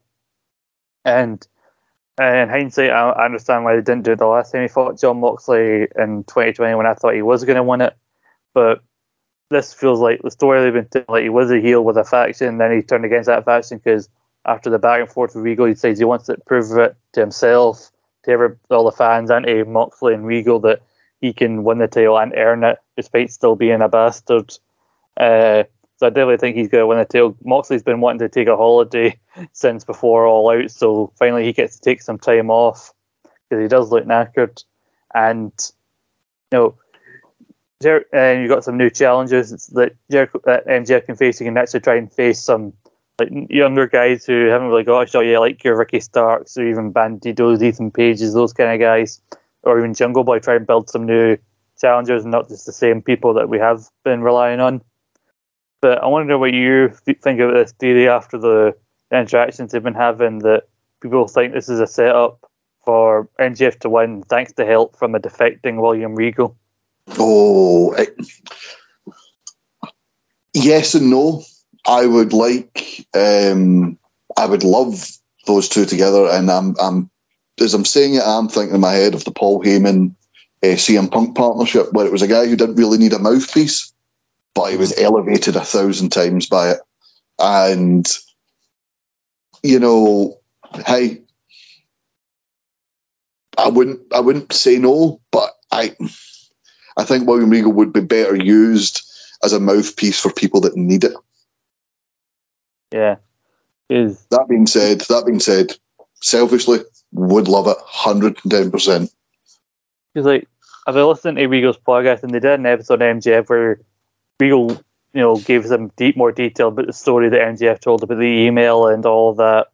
And then they did an episode this week about meeting Jon Moxley and a little feud that he and Jon Moxley had in FCW and their relationship now. And every in both those episodes Regal it's talked about like how he's he was almost uncomfortable before doing a podcast because he was brought up not telling the secrets of wrestling, keeping it acting as if it's you know keeping the strength of the jaw, keeping it real, and everything. So there is some key occasion sleeps in when he talks about current wrestling and, and what he's doing on Dynamite when he talks, but because he was hyping up what MJF needs to do across both of these shows and you know keeping like the storyline going. So it feels like they're doing this crossover. They almost feel like they're setting up for an MJF Regal thing to happen, if Regal would be interested in doing that, because I'd like to see like the pop and the booze, You know, getting to see Regal be a proper villain again. And uh, I've seen people online think, what's going to happen with his relationship with Excalibur if he if he turns heel because he's been doing that. Oh, man in the mask, look at you, you little marshmallow. You. And so I thinking I'd love it if he come out every week, joins commentary, like, and just insults this Excalibur now. Like, man the mask, you're looking horrible today. uh, there's, there's a great little bastard. you need an extra mask. That one's not doing it for you. uh, there's a great insult from like mid 90s WCW where he's talking to Mean Gene. He goes, You know what I know what my New Year's resolution is? But get up an hour early so I can hate you for longer. I just I I worry for poor Tony Schiavone. and what happens if not only MJF wins the title, but it's done with help? Uh, it's done with help from William Regal. I mean, he might be so upset that he isn't unable to uncomfortably pervert on Britt Baker for even longer. I mean, Britt Baker, if Britt Baker also loses his career, it's going to be the worst night of his fucking life. He might just bugger off and become a barista again. One mocha Starbucks heartache, if you don't mind. no, Tony, I... Tony, we've had complaints. What is it? People are what you keep crying into their lattes. The woman said her name was Brit. Stop writing bastard on the cups. but yeah, why, why, did you, why did you throw hot coffee on that customer? He said his name was Max. It reminds me of that bastard. But yeah, I think I think that'd be a great idea. It's certainly not something I've seen online, but now that I've heard it, it's something I would actually quite enjoy. But I think that's going to do us for our preview section of the well, just about do us for the preview section of our show. Uh, Scott, I spoke to Gary uh, at the end of his section of the show, talking about ICW. Um, is there any matches you're looking forward to this weekend that you'd like to talk about? Because we are attending ICW's Fear and Loathing in the Garage on Sunday night. Three days of wrestling for us. We'll get Impact, AEW, and then ICW. Absolutely. Uh, I'm looking forward to the Last Man Standing match. I'm a big fan of ADM, uh, but I don't think he's going to win this one. But I do like seeing a good. Well, well, when it's done properly, I like seeing a Last Man Standing match. So I'm interested to see how they to pull that off. And I'm looking forward to seeing Daz Black v Theodorus for the Zero G title because I've kind of become a big fan of Daz Black from the little I've seen of him when we went to shows like when we went to Fear and Loathing last year and he fought Francisco Akira, who's now in New Japan. So, you know, he's, he's kind of like a, a Scottish Paul London when I look at him sometimes. well, he's actually English. Yeah. Well, well, he's an English Paul London, yeah. Uh, there you are. English but trained in Scotland. Aye. Uh, but yeah, no, I, I agree with you. Two great matches right there. That we we ran down the cards. Um, looking forward to a night of debauchery. We're just hoping that Gary tries to kiss Alan and not me, and if he tries to dry hump Chris Money again, that he does it in his own time. but anyway, enough Chris about Money trying to. It was Chris, Chris Money at one point was trying to dry hump uh, uh Gary at one point last year, you know, he was sitting oh, on his lap in the car, even though he didn't ask him to. The absolute debauchery that happens on these nights out, despicable.